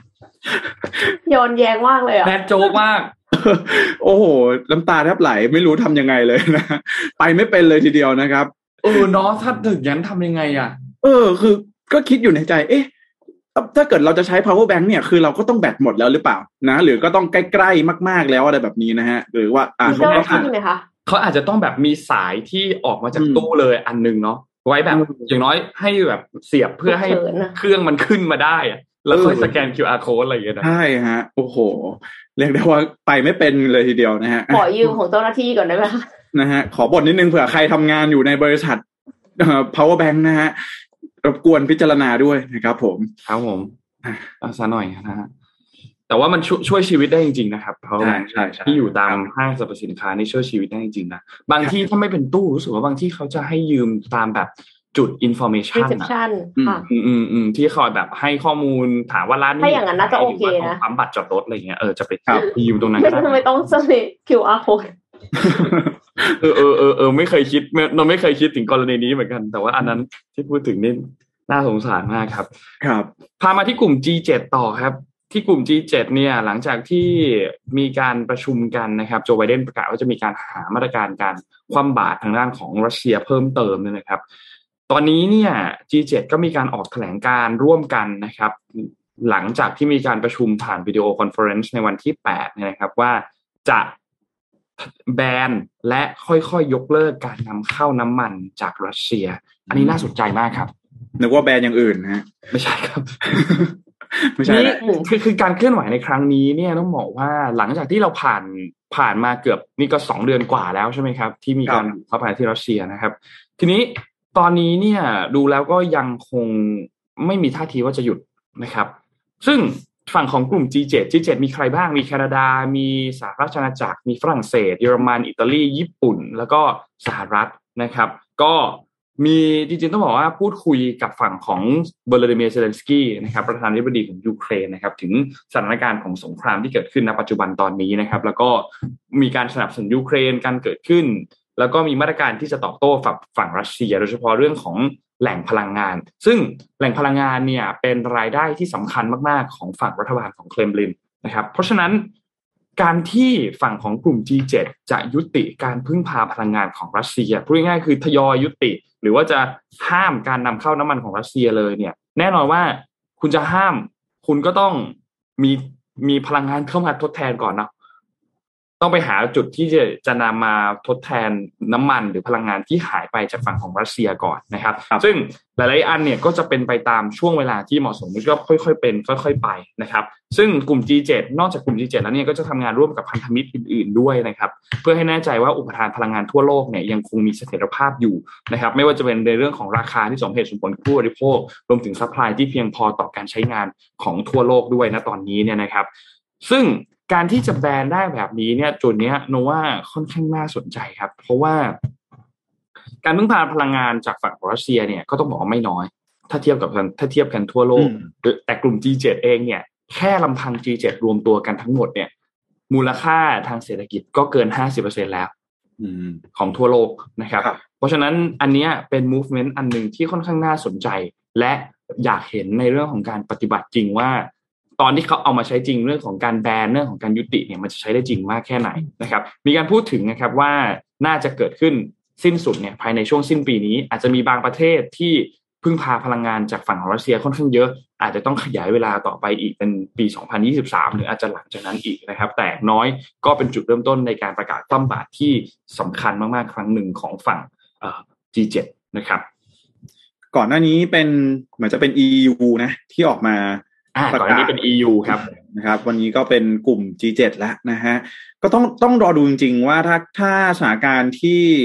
รัสเซียยูเครนมันยืดเยื้อเนี่ยนะฮะแล้วก็ทุกๆประเทศเปลี่ยนผ่านได้เนี่ยโอ้โหรับรองว่าในช่วงนี้อาจจะเจ็บสักนิดนึงนะฮะเรื่องของราคาพลังงานนะครับ แต่ก็ต้องบอกว่าตอนนี้ที่ทวีปยุโรปเองเนี่ย ราคาพลังงานเองส่งสูงมากนะฮะหลังจากที่มีการประกาศพวกมาตรการต่างๆ เหล่านี้ออกมานะการเลือกเลิกที่จะนำเข้านะครับเขาเรียกว่าเป็น Energy Embargo นะฮะการคว่ำบาตรทางพลังงานจากทางด้านของรัสเซียนั่นเองนะครับ โดยวันนี้เนี่ยก็มีผลสำรวจนะครับจาก Food Foundation นะที่มีการเป็นที่เป็นองค์กรด้านการกุศลนะครับ ที่เกี่ยวข้องกับความมั่นคงทางอาหารนะครับ ของสหราชอาณาจักรนะครับ ได้มีการออกมาเปิดเผยถึงผลกระทบนะที่เกิดขึ้นนะครับ จากสถานการณ์เงินเฟ้อที่เป็นผลมาจาก เรื่องของราคาพลังงานที่ปรับตัวเพิ่มสูงขึ้นในทวีปยุโรปนะครับ น่าสนใจมากว่า Food Foundation เนี่ยพบว่าคนวัยทำงานนะครับ ในสหราชอาณาจักรเนี่ยหนึ่งในเจ็ดคนกำลังประสบปัญหาด้านความมั่นคงทางอาหารนะครับ โดยหนึ่งในเจ็ดคนเนี่ยคิดเป็นประมาณหนึ่งเอ่อเจ็ดล้านสามแสนคนนะครับ ในสหราชอาณาจักรนะครับ โดยบอกว่าเอ่อเจ็ดล้านสามแสนคนนี้เนี่ยต้องนะครับประสบพบเจอกับหนึ่งอาจจะต้องอดอาหารเลยไหม นะฮะข้ามมื้อเลยหรือเปล่านะครับนอนตื่นสายๆจะได้รับประทานอาหารสองมื้อพอนะฮะต่อวันอะไรแบบนี้นะฮะหรือแม้แต่กระทั่งลดขนาดนะครับปริมาณอาหารลงนะครับ ต่อหนึ่งมื้อนะครับ หรือแม้แต่กระทั่งต้องเนี่ยนะฮะบอกเลยอดมื้อกินมื้อไปเลยนะครับ ก็ต้องบอกว่าในปัจจุบันนี้นะครับ ปัญหาเรื่องของเงินเฟ้อเนี่ยกำลังส่งผลกระทบต่อประชาชนชาวสารชาจากอย่างหนักนะครับ โดยราคาอาหารเนี่ยเพิ่มขึ้นถึง 7%ภายในระยะเวลาเพียงแค่ 1 ปีนะครับ แล้วก็พบว่าประชาชนชาวสหราชาณาจักรส่วนใหญ่เนี่ยต้องเจอกับรายจ่ายค่าอาหารที่เพิ่มขึ้นนะครับถึง 271 ปอนด์นะครับในปีที่ผ่านมา โดยธนาคารกลางอังกฤษนะครับยังเปิดเผยอีกว่าสถานการณ์เงินเฟ้อในปีนี้อาจรุนแรงอยู่ในระดับที่ เพิ่มขึ้นถึง 10%ต่อเดือนเลยทีเดียวนะครับ จากราคาพลังงานที่ปรับตัวเพิ่มสูงขึ้นอย่างมากนะครับ แล้วก็ผลสำรวจนะครับของทางภาครัฐนะครับ ของสหราชอาณาจักรโดย YouGov นะครับได้มีการทำแบบสอบถามนะครับ ผู้ใหญ่จำนวน 1674 คนนะครับ อายุตั้งแต่วันที่ 22 ถึงวันที่ 29 เมษายนที่ผ่านมานะครับ โดยพบว่า ผู้ที่ประสบปัญหานะครับ โดยมีผู้ประสบปัญหากับการซื้ออาหารเนี่ยมากถึง 57%ด้วยกันนะครับ 14%ลดขนาดปริมาณอาหารที่รับประทานภายในครัวเรือนนะครับ เพิ่มขึ้นจาก 8.8%เมื่อเดือนมกราคมที่ผ่านมานะครับทางด้านของคุณแอนเทเลอร์นะครับ ซึ่งเป็น Executive Director ของ Food Foundation เนี่ยก็ระบุว่าวิกฤตการณ์ในครั้งนี้นะครับกำลังแปลเปลี่ยนจากวิกฤตการณ์ทางเศรษฐกิจ เป็นวิกฤตความมั่นคงทางอาหารที่กำลังส่งผลกระทบต่อสุขภาพของประชาชนนะครับ ขณะที่รัฐบาลอังกฤษเองเนี่ยก็มีการออกมาระบุนะครับ ว่ารัฐบาลนี้ก็รับรู้ได้นะครับ ถึงแรงกดดันของประชาชนจากค่าของชีพที่ปรับตัวเพิ่มสูงขึ้น แล้วก็กำลังอยู่ในช่วงของการพิจารณาถึงมาตรการที่รัฐบาลสามารถช่วยเหลือประชาชนได้นะครับ โดยเตรียมที่จะจัดสรรงบประมาณ 22,000 ล้านปอนด์ พื่อนำมาช่วยเหลือนะครับภาระค่าใช้จ่ายด้านพลังงานของประชาชนนะครับ คือสถานการณ์เนี่ยมันเลวร้ายเรื่องของเงินเฟ้อเนี่ยมันเลวร้ายมากนะครับ เรื่องของพลังงานเนี่ยเลวร้ายมากขนาดที่ว่าหน่วยงานนะครับบรรเทาสาธารณภัย หรือว่าพูดง่ายว่าหน่วยดับเพลิงของเมืองลอนดอนเนี่ยต้องออกประกาศเตือนประชาชน ถึงอันตรายจากการก่อกองไฟในบ้านนะครับ เพราะว่าประชาชนเนี่ยเลิกที่จะใช้ฮีเตอร์ หรือว่าเลิกที่จะใช้พวกเครื่องปรับอากาศที่จะทำให้ที่สร้างความอบอุ่นภายในครัวเรือนเนี่ยนะครับ แล้วก็หันมาก่อกองไฟกันเองนะครับ ก็ต้องมีการออกมาเตือนกันเลยทีเดียวนะฮะว่าเตรียมระวังว่ามันอาจจะเกิดไฟไหม้ได้นะครับต้องบอกว่าตอนนี้ที่สหรัฐอเมริกานะครับ เงินเฟ้อสูงมากนะครับ แล้วก็ผลนะครับผลกระทบหลักๆ เนี่ยมาจากเรื่องของราคาพลังงานนะครับ ที่ปรับตัวเพิ่มสูงขึ้นอย่างมากนะครับ ตอนนี้ ต้นทุนนะครับ หรือว่าค่าครองชีพด้านพลังงานเนี่ยนะครับ ถือว่าเป็นเอ่อไปมีสัดส่วนที่มากที่สุดเลยนะครับ โดยตอนนี้เนี่ยราคาของเพโตรนะครับ คืออังกฤษเขาใช้คำว่าเพโตรใช่ไหมก็คือพูดง่ายราคาของน้ำมันเนี่ยนะครับ ปรับตัวเพิ่มสูงขึ้นนะครับ เป็นสิบสองปอนด์นะครับ ต่อลิตรนะครับ ในช่วงเดือนกุมภาพันธ์ถึงเดือนมกราคมเอ่อมีนาคมที่ผ่านมา อืม ครับ ก็ถือว่าเป็นการปรับเพิ่มขึ้นสูงที่สุดในรอบเอ่อสามสิบกว่าปีนะฮะแล้วก็เรื่องของค่าน้ำค่าไฟเนี่ยก็ปรับตัวเพิ่มสูงขึ้น เช่นเดียวกันนะครับ average ที่ปรับเพิ่มขึ้นเนี่ยอยู่ที่ประมาณหกร้อยเก้าสิบสามปอนด์นะครับ มีการเก็บภาษีมูลค่าเพิ่มมากขึ้นด้วยนะครับ หลังจากที่ก่อนหน้านี้รัฐบาลมีการลดภาษีมูลค่าเพิ่ม แก่ภาคธุรกิจบริการแล้วก็ธุรกิจท่องเที่ยวนะครับ หวังว่าจะดึงดูดให้คนมาท่องเที่ยว แต่ว่ามาตรการนี้เนี่ยหมดลงไปเมื่อวันที่หนึ่งเมษายนที่ผ่านมานะครับ แล้วก็เรื่องของอผู้ที่เดินทางนะครับ เป็นผู้เดินทางทางอากาศเนี่ยก็มีต้นทุนที่ปรับตัวเพิ่มสูงขึ้นด้วยเช่นเดียวกันนะครับ จากเรื่องของค่าค่าเขาเรียกเป็น cost of postage หรือว่าพูดง่ายๆคือเป็นค่าเดินทางเข้ามาเนี่ยนะฮะก็ แพงขึ้นนะครับ ก็ค่ารถไฟค่าโดยสารนะครับ แล้วก็ interest rate นะครับ การปรับเพิ่มอัตราดอกเบี้ยนโยบายก็ทำให้ต้นทุนทางการเงินของชาวสหรัฐอาณาจักรเนี่ยเพิ่มสูงขึ้นด้วยเช่นเดียวกันนะครับ ตอนนี้ที่สหรัฐอาณาจักรอ่วมฮะเรื่องของอัตราเงินเฟ้อนะครับ ก็อันนี้เป็นอีกสิ่งหนึ่งเลยนะครับ ที่เป็นผลกระทบมาจากราคาพลังงานนั่นเองนะฮะบ้านเราเพิ่งจะสิ้นสุดมาตรการไปนะฮะสิบวันเองนะครับ รอดูว่าจะมีผลกระทบอย่างไรตามมาในช่วง หลังจากนี้ในไตรมาสที่สองแล้วก็ในไตรมาสที่สามนะครับ ครับหนักหน่วงจริงครับ เรื่องปัญหาเงินเฟ้อในช่วงเวลาตอนนี้นะครับหนักหน่วงทั้งโลกเลยนะครับครับทั้งโลกเลยนะครับอ่าไหนไหนไหนละครับ ครับพี่เอ็มอ่านนนก่อนเลยค่ะอ๋อโอเคครับไหนก็ตอนนี้เจ็ดโมงสี่สิบแล้วนะฮะนนก็เริ่มหิวแล้วนะครับ จริงแล้ววันนี้จริงๆปกติแล้วเนี่ยเวลานั่งนั่ง นั่งอ่านข่าวเนี่ยพอประมาณสักเจ็ดโมงสี่สิบห้าเจ็ดโมงห้าสิบนนก็จะสั่งอาหารแล้วเราพวกเดียวกันนะชนนพอพอพอไลฟ์จบปุ๊บเข้ามาพอดี อ่ามาพอดี เอออ่าแต่ทีนี้ทีนี้วันนี้ปกติเราก็สั่งอาหารผ่านโรบินฮูดกันใช่ไหมครับแต่ว่าถ้าจะสั่งอาหารหนึ่งเดียวก็คงจะน่าเบื่อไปหน่อยนะครับโรบินฮูดเนี่ยล่าสุดเมื่อวานนี้เขามี soft launch ครับช่วงนี้ถ้าใครได้เข้าไปในแอปพลิเคชันของโรบินฮูดเนี่ยทุกท่านจะสังเกตเห็นอันหนึ่งครับว่าเฮ้ย ตอนเนี้ยโรบินฮูดจองที่พักได้แล้วนะครับ หรือว่าโรบินฮูด Travel อ่า ซึ่งอันนี้เป็น phase แรกของการจองที่พักนะครับ ด้วยความที่ช่วงเวลาตอนนี้การท่องเที่ยวเองก็เริ่มฟื้นตัวมาขึ้นมามากขึ้นนะครับ แล้วโรบินฮูดเนี่ยเขาก็มองเห็นว่าจริง ๆ แล้วไม่ว่าจะเป็นเรื่องกิน หรือจะเป็นเรื่องเที่ยวเนี่ยมันคือเรื่องเดียวกันนะครับเขาก็เลยเอามารวมกันครับ ด้วยความที่โรบินฮูดเนี่ยเขาเคยบอกไว้ว่าเขาต้องการที่จะก้าวขึ้นมาเป็นซูเปอร์แอปใน เร็วๆวันนี้ใช่ไหมครับ ตอนนี้เนี่ยเริ่มแล้วครับ ตอนนี้นอกจากสั่งอาหารที่ทุกท่านสามารถสั่งอาหาร Delivery ส่งที่บ้านได้แล้วเนี่ย ไม่ว่าคุณจะสั่งอาหารอะไรก็ตามเลยนะครับโรบินฮูดเขามีแทบจะทุกอย่างนะ และตอนนี้โรบินฮูดเปิดให้จองที่พักได้แล้วครับโรบินฮูดเนี่ยเขาย้ำมาตลอดนะครับว่าเขาเป็นแอปเพื่อคนตัวเล็กนะครับ แล้วก็พันธกิจหลักของเขาก็คือต้องการสร้างโมเดลธุรกิจเพื่อสังคม แล้วก็เดินหน้าช่วยเหลือผู้ประกอบการไทยให้ได้มากที่สุดนะครับเขาเริ่มต้นด้วยการช่วยเหลือร้านอาหาร นะครับ มาตอนนี้มาสู่อุตสาหกรรมการท่องเที่ยวนะครับ เปิด soft launch ตัว Robinhood Travel นะครับ ก็รับสัญญาณการท่องเที่ยวที่เริ่มฟื้นตัวนะครับ ซึ่งตอนนี้เนี่ยเขาก็เชื่อมโยงเลยระหว่างลูกค้าที่ใช้บริการ Food Delivery กับผู้ที่เป็นผู้ประกอบการด้านการท่องเที่ยวนะครับ ก็จองที่พักกับ Robinhood Travel นะครับ รับสิทธิ์นะครับ โค้ดส่วนลดส่งอาหารฟรีสูงสุดคือ 20 ครั้งในระยะทางไม่เกิน 30 กิโลเมตร 30 กิโลเมตร คือถ้าท่านไม่ได้สั่งข้ามจังหวัดอะท่านก็สั่งได้แทบจะทั่วนะฮะสามสิบกิโลเมตรนี่ไกลมากนะครับ และส่งฟรีถึงยี่สิบครั้งเลยนะครับ แล้วก็มีการส่งโปรโมชั่นเด็ดรับการเปิดตัวด้วยส่วนลด 50%เมื่อจองที่พักแบบพูวิลล่าจากโรงแรมชั้นนำที่ร่วมรายการนะครับ ซึ่งตัวส่วนนี้เนี่ยก็จะเริ่มต้นกันตั้งแต่วันนี้เลย วันที่ 10 พฤษภาคมนะครับ ยาวไปจนถึงปลายเดือนนี้คือวันที่ 31 พฤษภาคม หรือว่าจนกว่าสิทธิ์จะครบตามจำนวนคืนเข้าพักที่กำหนด นะครับและเขาก็จะค่อยๆ ขยายสู่บริการด้านการท่องเที่ยวออนไลน์แบบครบวงจรนะครับคือเป็น all in one travel service ก็คือมีทั้งจองทัวร์จองกิจกรรม จองเช่ารถ จองตั๋วเครื่องบิน ก็จะอยู่ในเฟสถัดๆไป ตอนนี้เขา soft launch เริ่มจากการจองที่พักก่อนนะครับแล้วก็เขาก็ตั้งเป้านะครับว่าภายในหนึ่งปีเนี่ยโรบินฮูดเนี่ยจะขึ้นเป็น top three ของแพลตฟอร์มด้านการจองที่พักในเมืองไทย นะครับก่อนหน้านี้โรบินฮูดเขาขึ้นเป็นอันดับ 2 ในเรื่องของแพลตฟอร์มการส่งอาหารใช่ไหมครับ The Food Delivery นะครับขึ้นเป็นที่ 2 ได้แล้วนะครับตอนนี้ก็ตั้งเป้านะครับขึ้นเป็น top three ของตัวแพลตฟอร์มการจองที่พักในเมืองไทย แล้วก็เดินหน้าสู่เป็นซูเปอร์แอป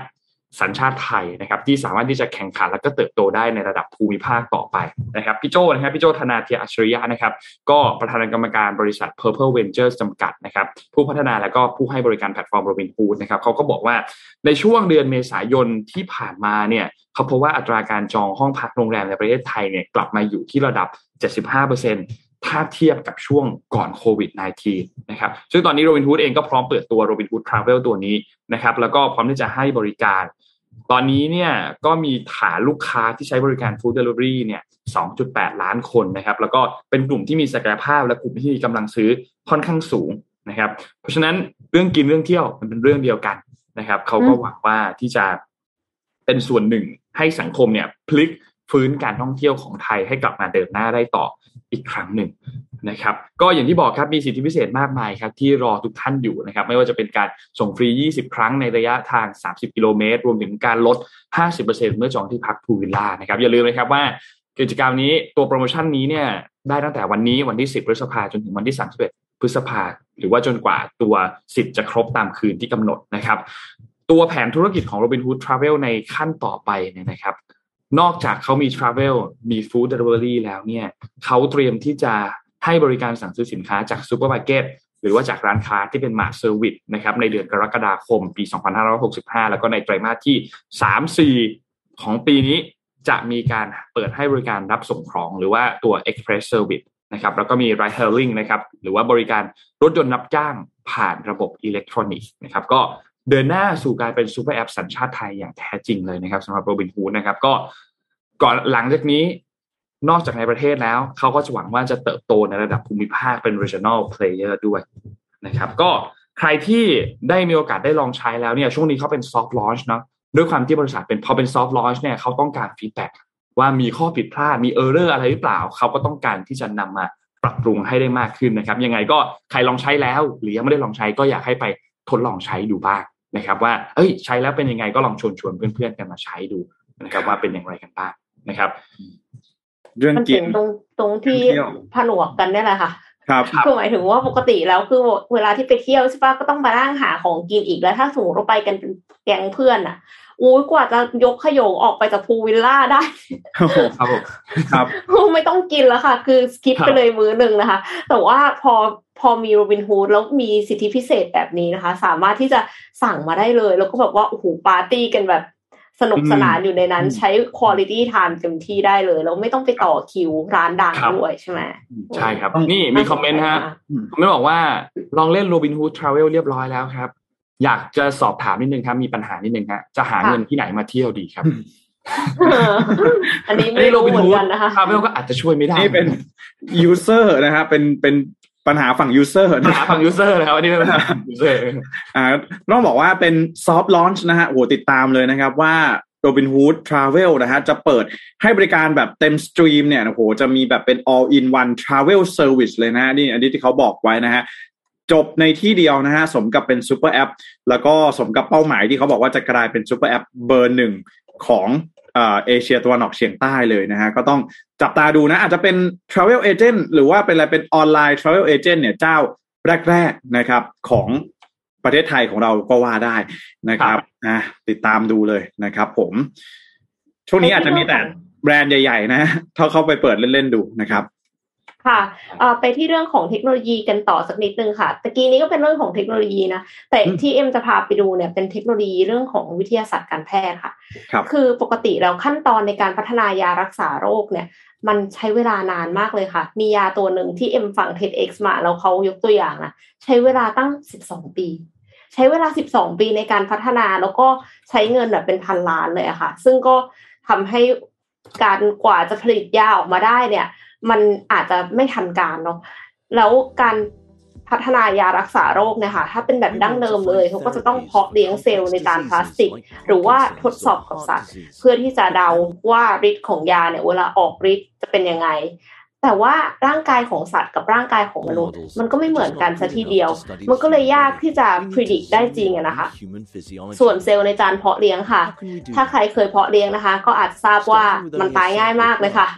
ตายง่ายมากเพราะว่าปกติอวัยวะต่างๆเนี่ยที่อยู่ในร่างกายมนุษย์เนี่ยมันอยู่ในสิ่งแวดล้อมแบบหนึ่งพอไปอยู่ในจานพลาสติกเนี่ย แน่นอนจานพลาสติกกับว่ากับร่างกายมนุษย์เนี่ยมันก็ไม่น่าจะเหมือนกันได้นะคะ เออมันก็อยู่ในสิ่งแวดล้อมอีกแบบหนึ่ง มันก็เลยอยู่ยากค่ะ เพื่อที่จะให้ได้ผลลัพธ์ที่ชัดเจนเนี่ยก็เลยต้องนำยาไปใช้ในคนจริง ซึ่งในบางครั้งก็อาจทำให้เกิดผลข้างเคียงที่ไม่คาดคิดเป็นอันตรายต่อผู้ป่วยได้ค่ะ นักวิจัยจากสหรัฐอเมริกาก็เลยพัฒนาอวัยวะในชิปขึ้นมาค่ะ organ on a chip system นะคะ เป็นการย่อเนื้อเยื่อจากอวัยวะสำคัญของร่างกายมนุษย์เนี่ยมาไว้ในชิปขนาดเล็กค่ะอ่าข้างในเนี้ยค่ะที่เห็นอยู่เนี่ยมันคือมันมีเลือดอยู่ตรงกลางนะคะ แล้วก็ข้างๆเนี่ยมันสามารถที่จะพองออกมาได้พองแล้วก็ยุบได้เหมือนกับเหมือนกับปอดของเราค่ะ อันนั้นคือชิปที่เป็นปอด คือเขามีไอ้ที่เราเห็นตรงกลางมันคือ membrane ครับ membrane ที่เป็นรูทะลุกันได้ บนกับล่าง อะ ข้างบนเนี่ย เป็นเซลล์ปอดค่ะ ข้างล่างมีเลือดไหลเวียนค่ะ ข้างๆเนี่ย เป็นท่ออากาศ ท่ออากาศอันเนี้ย คือยุบได้พองได้ ยุบได้พองได้ เหมือนปอดจริงเวลาเราหายใจอ่าเวลาเราหายใจมันก็จะพองยุบใช่ไหมคะนักวิทยาศาสตร์เนี่ยเขาอยากจะรู้ว่าตกลงมันยังอยู่ได้จริงหรือเปล่าไอเซลล์ที่ว่าเนี่ยนะคะ เขาก็เลยส่องกล้องดูค่ะ เห็นว่าเม็ดเลือดเนี่ย มันมีการไหลเวียนมาขยับไปมาค่ะ อ่า เห็นการขยับไปมาของเม็ดเลือด แล้วก็พอทดลองใส่แบคทีเรียเข้าไป เม็ดเลือดขาว ก็ขยับไปมาเข้าเข้าออกออกเซลล์เพื่อที่จะหาแบคทีเรียนะคะ แล้วก็ในที่สุดก็เขมือบแบคทีเรียเข้าไปค่ะ เหมือนกับที่มันควรจะเป็นในร่างกายเรานะก็คือเม็ดเลือดขาวเนี่ย รักษาร่างกายเราด้วยการที่เขมือบสิ่งแปลกปลอมเข้าไปนะคะ ครับ แสดงว่ามันจำลองปอดเราได้จริง ๆ ค่ะ อวัยวะที่ถูกนำมาไว้ในชิปเนี่ยนอกจากปอดแล้วก็ยังมีหัวใจตับกระดูกแล้วก็ผิวหนังด้วยนะคะ คือขออภัยกับความแบบงงนิดนึง เพราะว่ามันมีหลายซอสที่เอ็มเอามา ก็เลยมีบางที่ที่เขาทำปอด บางที่ที่เขาทำอย่างอื่นอวัยวะเหล่านี้เนี่ย ถูกเชื่อมโยงกัน คือมันจะมีมันจะมีแบบที่ทดลองเฉพาะกับอวัยวะนี้ยาทดลองว่าถ้ากับอวัยวะนี้เซลล์จะเป็นอย่างไรบ้าง และนั่นก็คือเป็น traditional way ปัญหาก็คือว่าสมมติว่าเราเป็นหอบเราสูดยาเข้าไปเนาะเสร็จแล้วมันก็ต้องเอฟเฟกกับหลอดลม อ่า มันเอฟเฟกกับปอด นอกเหนือจากนั้น มันอาจจะเอฟเฟกกับหัวใจ มันอาจจะเอฟเฟกกับไตหรือเปล่า เพราะว่าปกติแล้วไตต้องกำจัดของเสียเนาะ ซึ่งก็คือถ้าคนที่แบบกินยาเยอะๆ ไตก็อาจจะพังได้ อย่างเงี้ยค่ะ คือมันยากมากๆเลยที่เราจะทดลองเฉพาะกับเซลล์ปอด เราบอกได้ว่าตกลงมันเอฟเฟกยังไงกับร่างกาย คือปอดอาจจะดีขึ้น แต่ในขณะที่ไตอาจจะแย่ลงก็ได้อะอันนี้เราไม่รู้ใช่ไหมเขาก็เลยเอาอวัยวะเหล่านี้ที่เป็นชิปเนี่ยค่ะ มาเชื่อมโยงกันด้วยระบบไหลเวียนเลือดและระบบภูมิคุ้มกัน เสมือนว่าชิปเนี่ยคือร่างกายของมนุษย์ที่ย่อส่วนลงมาค่ะ อืมครับอวัยวะในชิปเนี่ยมันมีข้อได้เปรียบในการวิจัยยา เพราะว่ามันแสดงให้เห็นถึงความสัมพันธ์ของการออกฤทธิ์ของยา ที่จะเกิดขึ้นกับอวัยวะสำคัญในร่างกายได้อย่างเป็นระบบตามกลไกของมนุษย์จริง ๆ ในขณะที่การวิจัยยาทั่วไปนะคะอาจจะใช้เนื้อเยื่อจากอวัยวะใดอวัยวะหนึ่ง เพื่อศึกษาพิษจากยาเท่านั้นไม่สามารถสะท้อนได้ถึงการออกฤทธิ์ทั่วร่างกายทั้งหมด นอกจากนี้ในร่างกายของแต่ละคนเนี่ยก็จะมีการตอบสนองต่อยาที่แตกต่างกัน นักวิจัยเขาก็เลยสร้างชิปขึ้นมาหลาย ๆ ชุดหลาย ๆ แบบ เพื่อที่จะดูว่าร่างกายของคนแบบนี้ จะตอบสนองแบบไหน ร่างกายของคนแบบนี้จะตอบสนองแบบไหนนะคะ เพื่อศึกษาการออกฤทธิ์และผลข้างเคียงจากยาที่ได้หลากหลาย ปลอดภัยกว่าการนำมาใช้กับผู้ป่วยจริง ทีนี้เนี่ยใน TEDx ของ University of Pennsylvania เนี่ยเขาบอกว่าเราสามารถที่จะสร้างเซลล์เซลล์ที่อยู่ในชิปเนี่ยของตัวเราเองได้ด้วยนะก็คือถ้าเก็บเซลล์มาจากเราอะค่ะ เราก็จะรู้ว่าถ้าผลข้างเคียงของยาอันเนี้ย สมมติว่าเราแพ้ยาอะไรสักอย่างหนึ่งรุนแรงมาก เราอาจจะต้องให้เขาแบบ เอาสิ่งเนี้ย ไปทดสอบว่าตกลง แล้วยาอย่างอื่นล่ะ ที่รักษาสิ่งเดียวกันเนี่ยเราแพ้หรือเปล่า อืมอ่าถ้าไม่แพ้เราก็ไปใช้ยาตัวอื่นได้ไงก่อนที่มันจะมาทดลองกับตัวเราจริง ๆ ถูกไหมคะ เพราะฉะนั้นมันก็จะลดผลข้างเคียงได้ ลดความรุนแรง ลดอันตรายได้ แต่ว่าก็มีอีกแบบหนึ่งที่เขาไม่ได้เอาเซลล์ออกมาจากมนุษย์จริง ๆ แต่เกิดจากการเพาะเลี้ยงสเต็มเซลล์ค่ะ โดยนำสเต็มเซลล์เนี่ย มากระตุ้นด้วยสารชักนำเพื่อที่จะให้เจริญเติบโตไปเป็นเนื้อเยื่อที่ต้องการ ซึ่งไม่จำเป็นต้องใช้เนื้อเยื่อจากอวัยวะจริงของมนุษย์ อีกทั้งยังสามารถปรับแต่งคุณสมบัติของเนื้อเยื่อให้แตกต่างกันไป เช่น โปรตีนบนผิวเซลล์ครับนักวิจัยจึงสามารถทดสอบผลการออกฤทธิ์ของยา ในสภาพแวดล้อมของเนื้อเยื่อที่แตกต่างกันได้ด้วยค่ะ เพื่อพิสูจน์ให้เห็นศักยภาพของอวัยวะในชิปเนี่ยนักวิจัยก็เลยนำยาคีโมเทอราปีเคมีบำบัด ชนิดหนึ่งที่เป็นพิษต่อกล้ามเนื้อหัวใจ หากได้รับในปริมาณมากเนี่ยใส่ลงไปในชิป ปรากฏว่าเซลล์ในส่วนของเนื้อเยื่อหัวใจ เริ่มเกิดความผิดปกติ แล้วก็ตายลงในที่สุดอะแสดงว่ามันก็คือทำหน้าที่ได้เหมือนกับเซลล์ของหัวใจจริงครับๆแล้วก็แสดงให้เห็นว่าอวัยวะในชิปอะค่ะสามารถนำไปใช้วิจัยผลข้างเคียงจากยาและเคมีบำบัดชนิดใหม่ ๆ ที่คิดค้นขึ้นมาได้ เป้าหมายแรกของการประยุกต์ใช้อวัยวะในชิปเนี่ยคือการวิจัยยารักษาโรคมะเร็ง เนื่องจากยาเคมีบำบัดในมะเร็งเนี่ยมักออกฤทธิ์ได้ทั่วทั้งร่างกาย ชิปเนี่ยจะช่วยให้แสดงให้เห็นถึงผลข้างเคียงที่อาจเกิดขึ้นกับอวัยวะสำคัญ ในร่างกายของมนุษย์ได้ ด้วยการจำลองสภาวะแวดล้อมที่เกิดขึ้นในร่างกายมนุษย์ค่ะ ในอนาคตเนี่ยก็น่าจะมีอีกหลายอวัยวะนะคะ อาจจะมีลำไส้มีกระเพาะอาหาร ช่วยลดต้นทุนในการวิจัย ลดระยะเวลาในการทดลอง แล้วก็ได้ผลลัพธ์ที่แม่นยำก่อนนำยาหรือวัคซีนต่างๆ ไปใช้กับมนุษย์ค่ะ ก็เพิ่มโอกาสในการทำให้ยาเนี่ยมันใช้ได้จริงนะคะไม่ใช่ว่าต้องใช้เวลาแบบ 12 ปี เสร็จแล้วออกมายาก็ใช้ไม่ได้อยู่ดี หรือว่าลดอันตรายจากการทดลองกับมนุษย์จริง ๆ ด้วยค่ะโอ้อันนี้ต้องบอกว่าเป็นอะไรที่น่าสะใจมากเลยนะเพิ่งเพิ่งรู้เหมือนกันเพราะว่าส่วนตัวเนี่ยนะฮะ เคยเคยดูใน t ิ k t o k เหมือนกันนะ ที่มีคุณหมอหมอแลบอะ่ะเขามาทำการเพาะเชื้ออะไรอย่างเงี้ยให้ดูก็รู้สึกว่าเฮ้ยมันมีความสำคัญมากเลยนะ ต่อการรักษา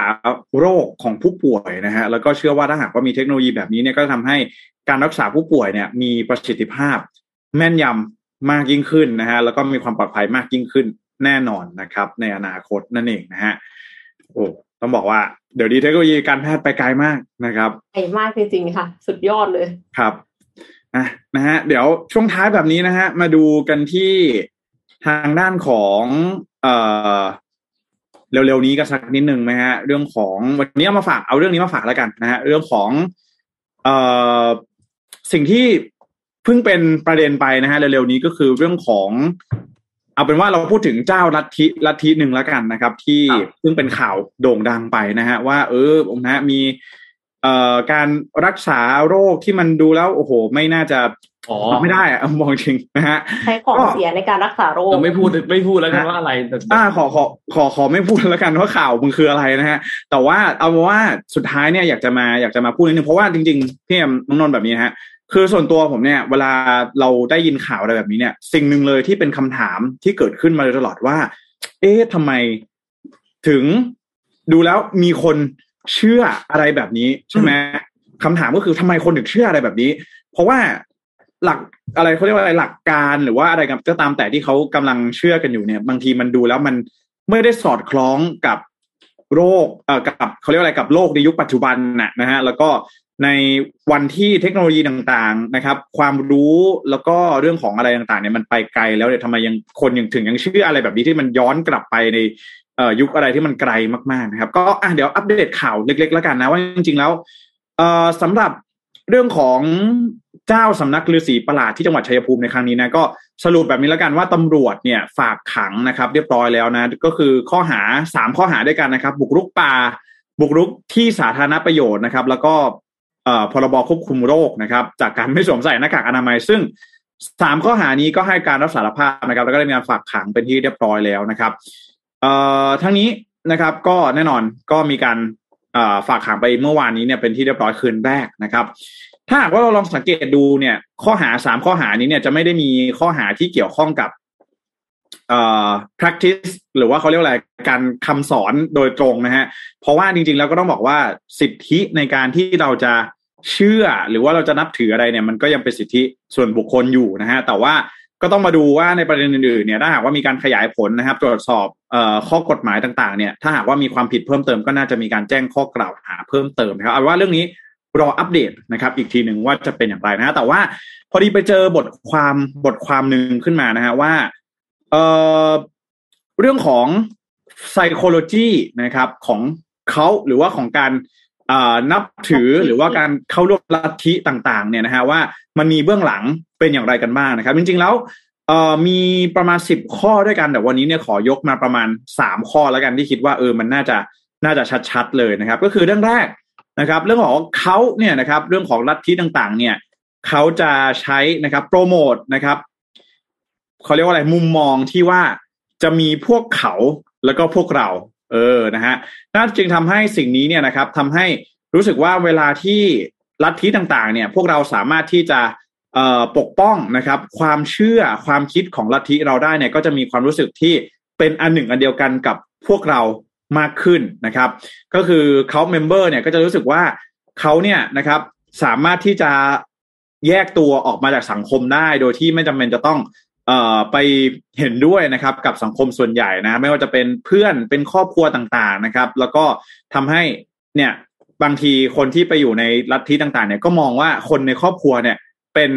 พวกตรงข้ามได้ด้วยเช่นเดียวกันนะครับ เพราะว่าลัทธิเนี่ยมันส่วนใหญ่แล้วหลักคำสอนเนี่ยก็จะส่งเสริมเรื่องพวกนี้นะเรื่องพวกเขาพวกเรานะครับ แบบนี้นะก็ทำให้ผู้คนเนี่ยนะครับ ยิ่งมีความเชื่อในลัทธิต่างๆ มากขึ้นนะครับ ข้อสองเลยก็คือว่าเขาเนี่ยนะครับ หรือว่าลัทธิเนี่ยมันโปรโมทนะครับเขาเรียกว่าเป็นภาพลวงแห่งความสบายใจนะฮะหรือว่าเขาเรียกว่า illusion of comfort นะฮะบอกว่ามนุษย์เราเนี่ยนะครับ ต้องหาที่พึ่งทางใจนะครับ ไม่ว่าจะเป็นความกลัวความไม่แน่นอนต่างๆเนี่ยมนุษย์ต้องมีที่พึ่งทางใจเพื่อที่จะเป็นที่ยึดเหนี่ยวนะครับลัทธิต่างๆเนี่ยก็ตอบโจทย์ในเรื่องนี้นะครับ โดยเฉพาะอย่างยิ่ง เขาลีดเดอร์นะฮะหรือว่าผู้นำลัทธิเนี่ยก็จะต้องก็จะโปรโมทนะครับในข้อนี้ได้อย่างดีนะครับ ว่าเออนะฮะเวลามาเชื่อของพวกเราเนี่ยอย่างเช่นในกรณีนี้ก็คือเรื่องของการรักษาโรคใช่ไหมบอกว่าเอ้ยถ้าทำแบบนี้จะหายป่วยจะเป็นยาอายุวัฒนะต่างๆ แล้วก็เนี่ยนะฮะอันนี้คือเป็น comfort zone นะฮะที่ทำให้เอ่อ เขาเรียกว่าอะไรสิทธิานุสิทธิ์ต่างๆเนี่ยเชื่อว่ามันเป็น comfort zone ของเขานะครับ ก็ทำให้อย่างสิ่งนี้เนี่ยทำให้คนเนี่ยถึงเชื่อนะครับ แล้วก็ปฏิบัติตามนะครับเอ่อข้อที่สามเลยข้อสุดท้ายนะครับ ก็คือว่าเอ่อลัทธิเนี่ยนะครับทำให้มนุษย์เนี่ยนะครับ มีความพึงพอใจต่อการหาคำตอบหรือว่าหาจุดมุ่งหมายในชีวิตนะครับ ก็ต้องบอกว่าในปัจจุบันนี้เนี่ยลัทธิต่างๆ เนี่ยก็สร้างนะครับ หรือว่า พยายามหาคำสอนต่างๆ ที่จะทำให้เห็นเขาเรียกว่า black and white นะฮะหรือว่าเห็นสิ่งที่ถูกสิ่งที่ผิดนะครับเป็นหนึ่งเดียวนะฮะแล้วก็นี่จึงทำให้ผู้คนเนี่ยนะครับ เชื่อว่าการที่เขาไปเชื่อในลัทธิต่างๆ เนี่ย มันทำให้เขาเนี่ยนะครับ สามารถที่จะเอ่อเดินนะครับ ตามทางแนวทางใดแนวทางหนึ่งได้อย่างมั่นคงแล้วก็แข็งแรงนั่นเองนะครับ จริงๆแล้วมีหลายข้อมากนะมีสิบข้อนะฮะก็บอกว่าอีกข้อหนึ่งก็บอกว่าจริง ๆ แล้ว เจ้าลัทธิเนี่ยก็เป็นบุคคลที่สามารถนะครับเเขาเรียกก็เป็น master at my control หรือว่าเป็นสามารถเป็นผู้ที่สามารถควบคุมจิตใจได้อย่างเก่งนะครับ อย่างดีนั่นเองนะจึงทำให้หลาย ๆ คนเนี่ยนะครับ ถึงยังคงเชื่ออะไรแบบนี้กันอยู่นะครับ แล้วก็ในขณะเดียวกันนะครับลัทธิเองก็เป็นสิ่งที่นะครับนำเสนอนะฮะเลิฟบอมนะฮะก็คือพูดง่ายว่าสมาชิกใหม่เนี่ยจะรู้สึกว่า เป็นที่รักมาก ๆ เมื่อมีคนเนี่ยนะครับเมื่อมีคนใหม่ ๆ เข้ามาในลัทธินะฮะก็จะรู้สึกว่าได้รับการต้อนรับเป็นอย่างดีนะครับก็ทำให้ผู้คนเหล่านี้เนี่ยหลงเชื่อลัทธิต่างๆ ได้ง่ายมากยิ่งขึ้นนั่นเองนะครับ ต้องบอกก่อนว่าสุดท้ายนี้นะฮะใครที่มันมันมีมันมีในส่วนหนึ่งเหมือนกันนะฮะว่าใครที่จะเชื่ออะไรนับถืออะไรเนี่ย จริงๆแล้วเป็นสิทธิส่วนบุคคลนะครับ เพียงแต่ว่าในข่าวเนี่ยก็ต้องบอกว่าลัทธินี้เนี่ยนะครับ มันโปรโมทสิ่งที่มัน ตรงกันข้ามนะครับ กับสุขอนามัยที่ถูกต้องนะครับ มันจึงนำให้เรื่องนี้เนี่ยเป็นเรื่องที่ซีเรียสมาก ๆนะครับ แล้วก็ต้องรอดูว่าสุดท้ายแล้วเจ้าหน้าที่เนี่ยนะฮะจะมีการขยายผลอะไรอย่างไรได้บ้าง แต่ก็นะฮะถ้าเรามองดูนะครับ มันก็มีเรื่องของหลักจิตวิทยานะครับ เบื้องหลังของผู้คนที่เข้าไปอยู่ภายใต้ความเชื่อลัทธิต่าง ๆ เหล่านี้นั่นเองนะครับอันนี้ประมาณนี้สามข้อเอามาฝากกันนะครับก็อยากจะ มันมันมันยากเนาะหมายถึงว่าคือการที่เขาแบ่งพวกเขาพวกเราอะ่ะ คือคิดว่าการที่ถ้าเขาสามารถที่จะโดดเดี่ยวเราได้ออกจากสังคมที่เราอยู่แล้วอะค่ะ อันเนี้ยมันก็คือตัวเราเองอะ่ะ มันก็มีโอกาสที่จะไปเชื่ออะไรที่อืมถ้าเป็นเราจริง ๆ ปกติจะไม่เชื่อใช่ไม่ว่าจะเป็นเรื่องอะไรก็ตามอะอาจจะไม่ใช่เรื่องนี้ เรื่องอื่นๆก็ตามอะค่ะ ก็คือ เขาก็จะสามารถล้างสมองเราได้ เพราะว่าเราไม่สามารถที่จะไปขอคำปรึกษาหรือว่ามีใครมาดูสติได้เลยใช่ใช่ใช่ใช่จริงๆเคยมีข่าวของต่างประเทศที่ที่กำลังจะเอามาทำหนังด้วยอะที่เป็นลัทธิเกาะเกาะเกาะหนึ่งมั้งแล้วพาคนแบบสุยไซอะแบบฆ่าตัวตายอะไรอย่างเงี้ยอ่าโจนส์ทาวหรือเปล่า เออเออนุชจำชื่อได้อ่าน่าจะใช่น่าจะใช่ แต่ว่ากำลังจะทำหนังแล้วคนแสดงรู้สึกจะเป็นลีโอนาร์โดดิคาปริโอ อืมอืมอืมเป็นนักแสดงนำไม่รู้ว่าหนังจะมาเมื่อไหร่อาจจะปีนี้ปีหน้าอะไรเงี้ยครับ แต่ว่าเป็นเป็นแบบ เนี่ยเขาแบบเนี้ยเหมือนกันนะครับ คือบางทีเนี่ย layer layer มันอาจจะไม่ได้ถึงไปเป็นถึงขั้นลัทธิหรือว่าอะไรขนาดนั้นนะฮะ layer บางทีเนี่ยมันก็เป็นเรื่องง่าย ๆ อย่างเช่น การที่เราเนี่ยเชื่อว่าเราต้องซื้อสินค้าหรือบริการบางอย่าง เพราะว่าเราคิดว่ามันจำเป็นต่อชีวิตของเรา แต่ซึ่งในความเป็นจริงเนี่ยมันอาจจะไม่ได้จำเป็นก็ได้นะครับ อย่างเช่นเอ่อถ้าจำไม่ผิดเนี่ยเคยมีสารคดีใน Netflix ที่ชนนน่าจะเคยดูชื่อที่ชื่อว่า Explain ที่เป็น Vox ทำกับ Netflix นะฮะอ่าอ่าอ่าเออนะฮะมีอยู่ตอนหนึงเนี่ยก็บอกว่า เอ๊ะทำไมเหมือนกับว่าเดี๋ยวนี้เนี่ยเรามีคอร์สการที่เขาเรียกว่าอะไรการเรียนการลงทุนที่ค่อนข้างเยอะหรือว่าอะไรแบบนี้นะฮะเขาก็อธิบายเหมือนกันนะว่าจริง ๆ แล้วเนี่ย เราอาจจะไม่สามารถที่จะประสบความสำเร็จกับคอร์สต่างๆ เหล่านี้ได้ เพียงแต่ว่าการที่คอร์สต่างๆ เหล่านี้จะสามารถอยู่ต่อไปได้เนี่ย ก็คือการที่จะต้องโปรโมทว่าเอ้ย ถ้าคุณจะลงทุนให้เป็นคุณต้องมาเรียนกับฉันอะไรประมาณนี้นะ แต่คือไม่ได้บอกว่าทุกคอร์สไม่มีประโยชน์นะ คือแต่ละคอร์สเนี่ย มันก็มีประโยชน์ของมัน แต่เพียงแต่ว่าสุดท้ายแล้วเนี่ย การลงทุนหรือว่าการอะไรก็ตามแต่เนี่ย อาจจะขึ้นอยู่กับทักษะ เอ่อขึ้นอยู่กับการพื้นฐานเออทางการเงินของแต่ละคนด้วยอะไรแบบนี้นะครับนะนะฮะครับจะแวะไปที่กองอทัพยากของแวะเรานะฮะอยากแวะนิดนึงฮะมันมีจริงๆมันมีอีกสองเรื่องแต่ว่าเป็นครับผมสองเรื่องสองเรื่องยาวก็คือเรื่องหนึ่งคือเรื่องของการเลือกตั้งที่ฟิลิปปินส์เราครัสบรุปสั้นๆให้ฟังแล้วกันว่าสุดท้ายแล้วเนี่ย การเลือกตั้งที่ฟิลิปปินส์เนี่ยนะครับ ผู้ที่ชนะเนี่ยก็คือทางด้านของมาโกสจูเนียนะครับในที่ซึ่งก็สุดเป็นชนะเหรอคะ อ่าชนะครับ ซึ่งเป็นเป็นอดีตลูกชายของเอ่อทางด้านเฟอร์ดินานด์ มาร์กอสนะครับ ที่เป็นอดีตผู้นำเผด็จการที่มีประเด็นนะครับ แต่ว่าคนเอ่อเฟอร์ดินานด์ มาร์กอสเนี่ยเสียชีวิตไปแล้วสักพักหนึ่งแล้วนะครับ แล้วก็ทางด้านของตอนช่วงเวลาตอนนั้นเนี่ยคุณบองบองหรือว่ามาร์กอสจูเนียร์เนี่ยนะครับ ก็ถูกทั้งครอบครัวถูกในประเทศออกจากประเทศ แล้วก็กลับมาที่ฟิลิปปินส์ในปี 1991 นะครับ แล้วก็นั่นแหละลงเลือกตั้งในครั้งนี้ แล้วสุดท้ายก็ได้รับชัยชนะนะครับ อันดับหนึ่งเนี่ยก็คือคุณมาร์กอสเนี่ยนะครับ ได้คะแนนไปอยู่ที่ประมาณ 30 ล้านนะครับ ซึ่งอันดับสองเนี่ยคุณเลนี่เนี่ยอยู่ที่ 14 ล้าน ซึ่งก็ขาดลอยชัดเจนนะครับอืมส่วนรองประธานาธิบดีเขาเลือกแยกกันนะเขาไม่ได้เลือกเป็นทีมนะ ไม่ได้เลือกแบบว่าทีมของพรรค A แล้วได้คู่เลยประธานาธิบดีกับรองประธานาธิบดีไม่นะครับอืมทางด้านรองประธานาธิบดีเนี่ยก็เป็นคุณซาร่าดูเตอร์เต นะครับอืมคุณคุณดูเตอร์เตกัน คุณคุณนะค่ะถูกต้องแล้วแหละครับก็ครับคืออดีตประธานอดีตผู้นำอดีตประธานาธิบดีของฟิลิปปินส์นั่นแหละนะครับ แต่คุณซาร่าเนี่ยไม่ได้ลงรับสมัครเลือกตั้งในพรรคเดียวกับพ่อนะครับคุณซาร่าเนี่ยไปลงรับสมัครอีกพรรคหนึ่งคือชื่อพรรคลาคาสนะครับ เป็นพรรคการเมืองอุดมการณ์อนุรักษ์นิยม เป็นขวากลางนะครับ ซึ่งก็ลงสมัครพรรคการเมืองคนละพรรคกับพ่อพ่อเนี่ยสังกัดอยู่ PDP ลาบาน นะครับ ซึ่งครับอุดมการณ์เนี่ยจะมาฝั่งสังคมนิยมประชาธิปไตยนะครับ ซึ่งก็จะค่อนข้างตรงข้ามกัน ซึ่งคู่นี้เนี่ย คู่นี้หมายถึงว่าเป็นคุณเฟอร์ดินานด์มาร์กอสจูเนียร์กับซาร่าซาร่าดูเตอร์เตเนี่ย ก็ก็บอกว่าเป็นคู่ที่ได้รับคะแนนสูงที่สุดในโพก่อนเลือกตั้งนะครับ โพเนี่ยคะแนนจะอยู่ที่ประมาณห้าสิบถึงเกือบเกือบหกสิบห้าเปอร์เซ็นเลย นะครับ ที่คาดว่าน่าจะได้คู่นี้มา ซึ่งสุดท้ายแล้วผลคะแนนก็ออกมาอย่างเป็นทางการว่าเป็นคู่นี้ แล้วก็คะแนนก็ค่อนข้างขาดนะครับ คุณซาร่าดูเตเต้เนี่ยได้อยู่ที่ 30.9 ล้านโหวตนะครับ ซึ่งอันดับ 2 คุณกิโก้เนี่ยได้อยู่ที่ 9 ล้านเท่านั้นเองนะครับห่างกันชัดเจนนะครับ ก็เป็นอันเรียบร้อยนะครับสำหรับผลการเลือกตั้งประธานาธิบดีแล้วก็รองประธานาธิบดีแต่จริงๆเขามีอีกหลายตำแหน่งนะครับหนึ่งหมื่นแปดพันตำแหน่งที่เลือกพร้อมกันเมื่อวานนี้ ไม่ว่าจะเป็นวุฒิสมาชิกสสสสสวแล้วก็สภาท้องถิ่นต่างๆ ก็เลือกกันเมื่อวานนี้เช่นเดียวกันนะครับสำหรับผู้ที่มีสิทธิ์เลือกตั้ง 65 ประมาณ 65 ล้านคน ทั่วทั่วประเทศที่ฟิลิปปินส์นะครับ ก็เลือกตั้งกันไปเรียบร้อยนะครับเดี๋ยวยังไงเราก็คงจะเห็นนโยบายเห็นการเปลี่ยนแปลงต่างๆ ของที่ฟิลิปปินส์ในเร็วๆนี้นะว่าจะเป็นอย่างไรบ้างหลังจากนี้ นะครับก็รอติดตามดูนะครับ เพราะว่านี่ก็เป็นในรอบหลายปีที่ตระกูลมาร์กอสเนี่ยกลับขึ้นมาเป็นผู้นำของฝั่งฟิลิปปินส์อีกครั้งหนึ่งนะครับ ส่วนอีกเรื่องหนึ่งครับพี่แจ็คอืมเรื่องสุดท้ายแล้วฮะเราปิดท้ายกันเรื่องนี้นะครับ ก็เมื่อวานนี้เนี่ย กองทัพบกกองทัพอากาศด้วยครับ มีการสั่งการนะครับ ให้หน่วยทหารทั่วประเทศเนี่ย งดสั่งสินค้าจากลาซาด้าอืมห้ามรถส่งสินค้าเข้ามาในพื้นที่บริเวณหน่วยทหาร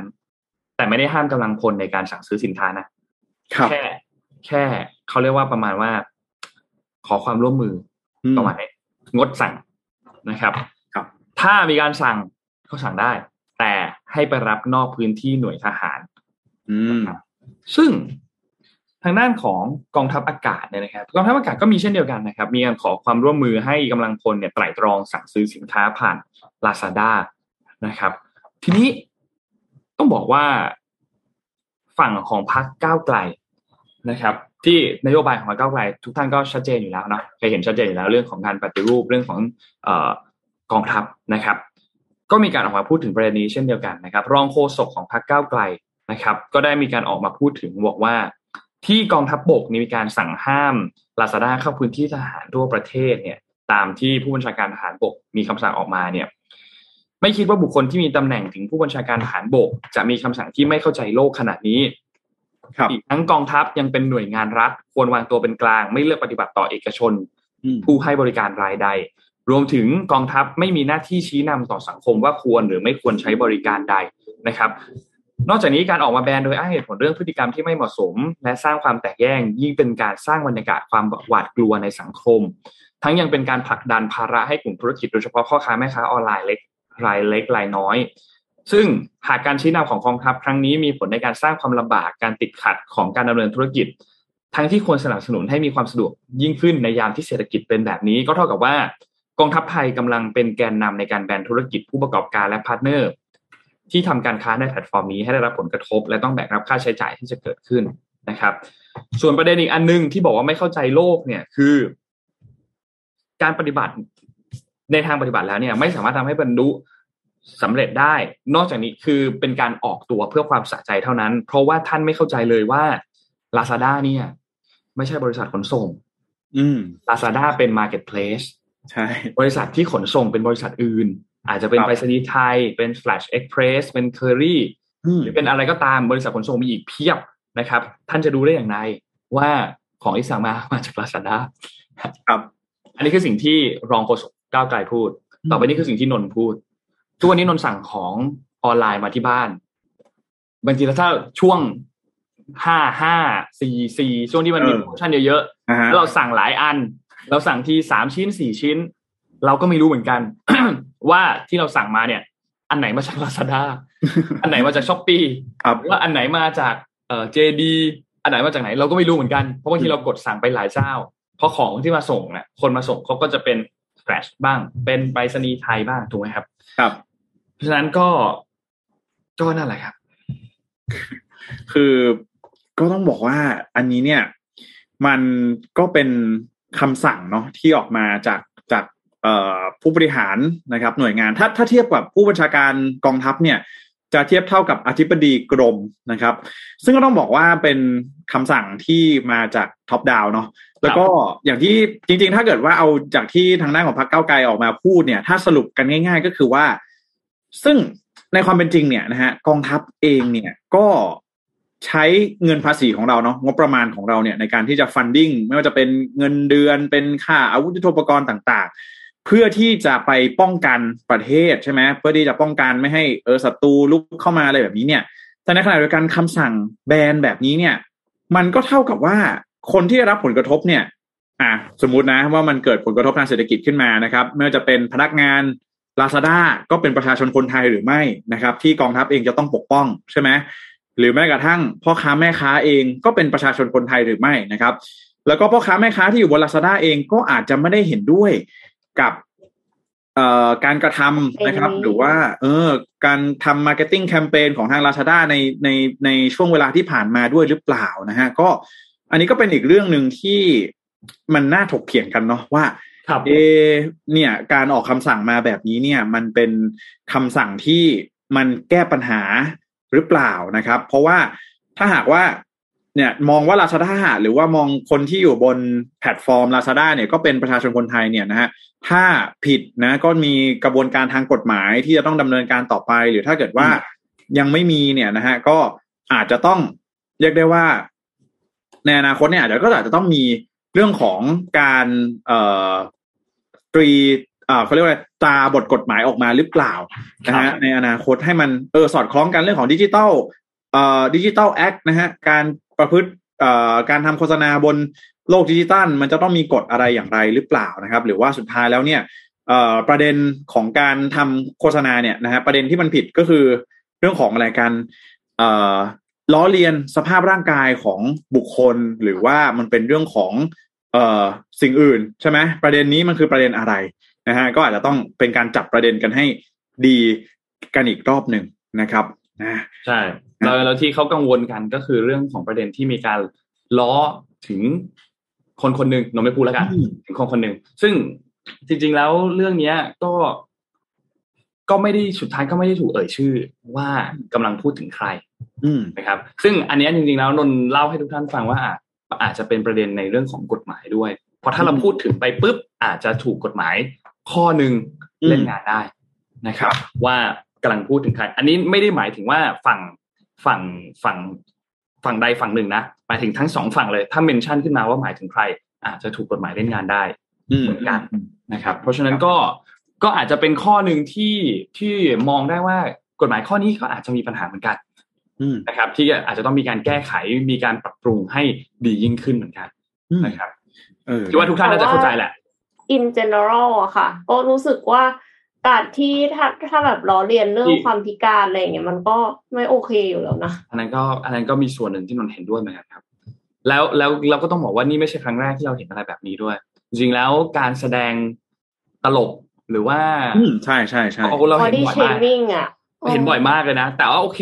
ถ้าเราพูดถึงในในเรื่องนั้นก็อาจจะมองเป็นเรื่องของยุคสมัยก็ได้ ในช่วงก่อนหน้านั้นเนี่ย ยังไม่ได้มีการรณรงค์ ไม่ได้มีการให้ความรู้คนเรื่องของการ body shaming เรื่องของการบูลลี่มากเท่ากับยุคสมัยตอนนี้ก็อาจจะ disclaimer ได้ประมาณนี้เหมือนกันนะครับ เมื่อเทียบกับยุคสมัยกัน ก็นั่นแหละครับโอ้โหเรียกได้ว่ามองรีเฟล็กซ์ได้หลายอย่างนะฮะใช่ใช่ใช่ใช่แต่สิ่งหนึ่งเลยที่แหมอยากจะพูดจริง ๆ ก็คือเนี่ยเรื่องของหน่วยงานรัฐเนี่ยนะฮะเรื่องของคำสั่งทิศทางดิเรกชันต่าง ๆ เนี่ย เอ๊ะแบบนี้มัน สมเหตุสมผลหรือเปล่านะฮะคือผิดกันก็ว่ากันไปตามผิดนะฮะเรามีตำรวจสามารถดำเนินคดีกันได้นะฮะฟ้องร้องกันได้นะครับ แต่ก็นะการแบนแบบนี้เนี่ยมัน เอ๊ะมันมันเกินเขาเรียกว่าอะไรมันมันเป็นการ เอ่อทำร้ายประชาชนด้วยอีกทางหนึ่งหรือเปล่านะสำหรับคนที่เออนะเขาอาจจะได้รับผลกระทบจากคำสั่งนี้นะฮะเอาเป็นว่ามาพูดคุยกันนะฮะในประเด็นนี้นะครับ ใครที่มีความเห็นอย่างไรก็ คอมเมนต์กันเข้ามาได้นะครับ ถึงปรากฏการณ์ในครั้งนี้นะฮะแล้วก็เชื่อว่าอนาคตนี้น่าจะมีทางออกนะโซลูชันให้กับประเด็นนี้ที่เกิดขึ้นในสังคมนะครับ ในเร็ววันนี้นะครับ ครับ วันนี้น่าจะครบถ้วนแล้วค่ะโอเคครับ วันนี้คิดว่าครบถ้วนนะครับ ขอบคุณ SCB นะครับ ผู้สนับสนุนแสนใจดีของเรานะครับ ขอบคุณ SCB มากๆนะครับ ที่ให้การสนับสนุนมาตลอดนะครับ แล้วก็พรุ่งนี้อย่าลืมติดตาม Money Mission by SCB ภารกิจรอบรู้เรื่องเงินทองนะครับ ทุกวันพุธเราเจอกัน นะครับ และขอบคุณดีน่าโทนิวครับน้ำเต้าหู้ออร์แกนิกหอมอร่อยดีกับสุขภาพ ให้คุณออร์แกนิกได้ทุกวันนะครับมี2สีอยู่ข้างหลังพี่เอ็มตรงนี้นะฮะสีเหลืองกับสีฟ้านะครับ ก็เป็นสูตรที่สูตรปกติ กับสูตรที่เป็นสูตรไม่มีน้ำตาลนะครับ ก็ขอบคุณดีน่าโทนิวมากๆนะครับและสุดท้ายก็ขอบคุณท่านผู้ฟังทุกท่านครับที่ติดตาม Mission Daily Report นะครับยังไงเราพบกันใหม่วันพรุ่งนี้วันพุธนะครับวันนี้เราสามคนลาไปก่อนครับ แล้วพบกันใหม่ครับ สวัสดีครับ สวัสดีครับ Mission Daily Report. Start your day with news you need to know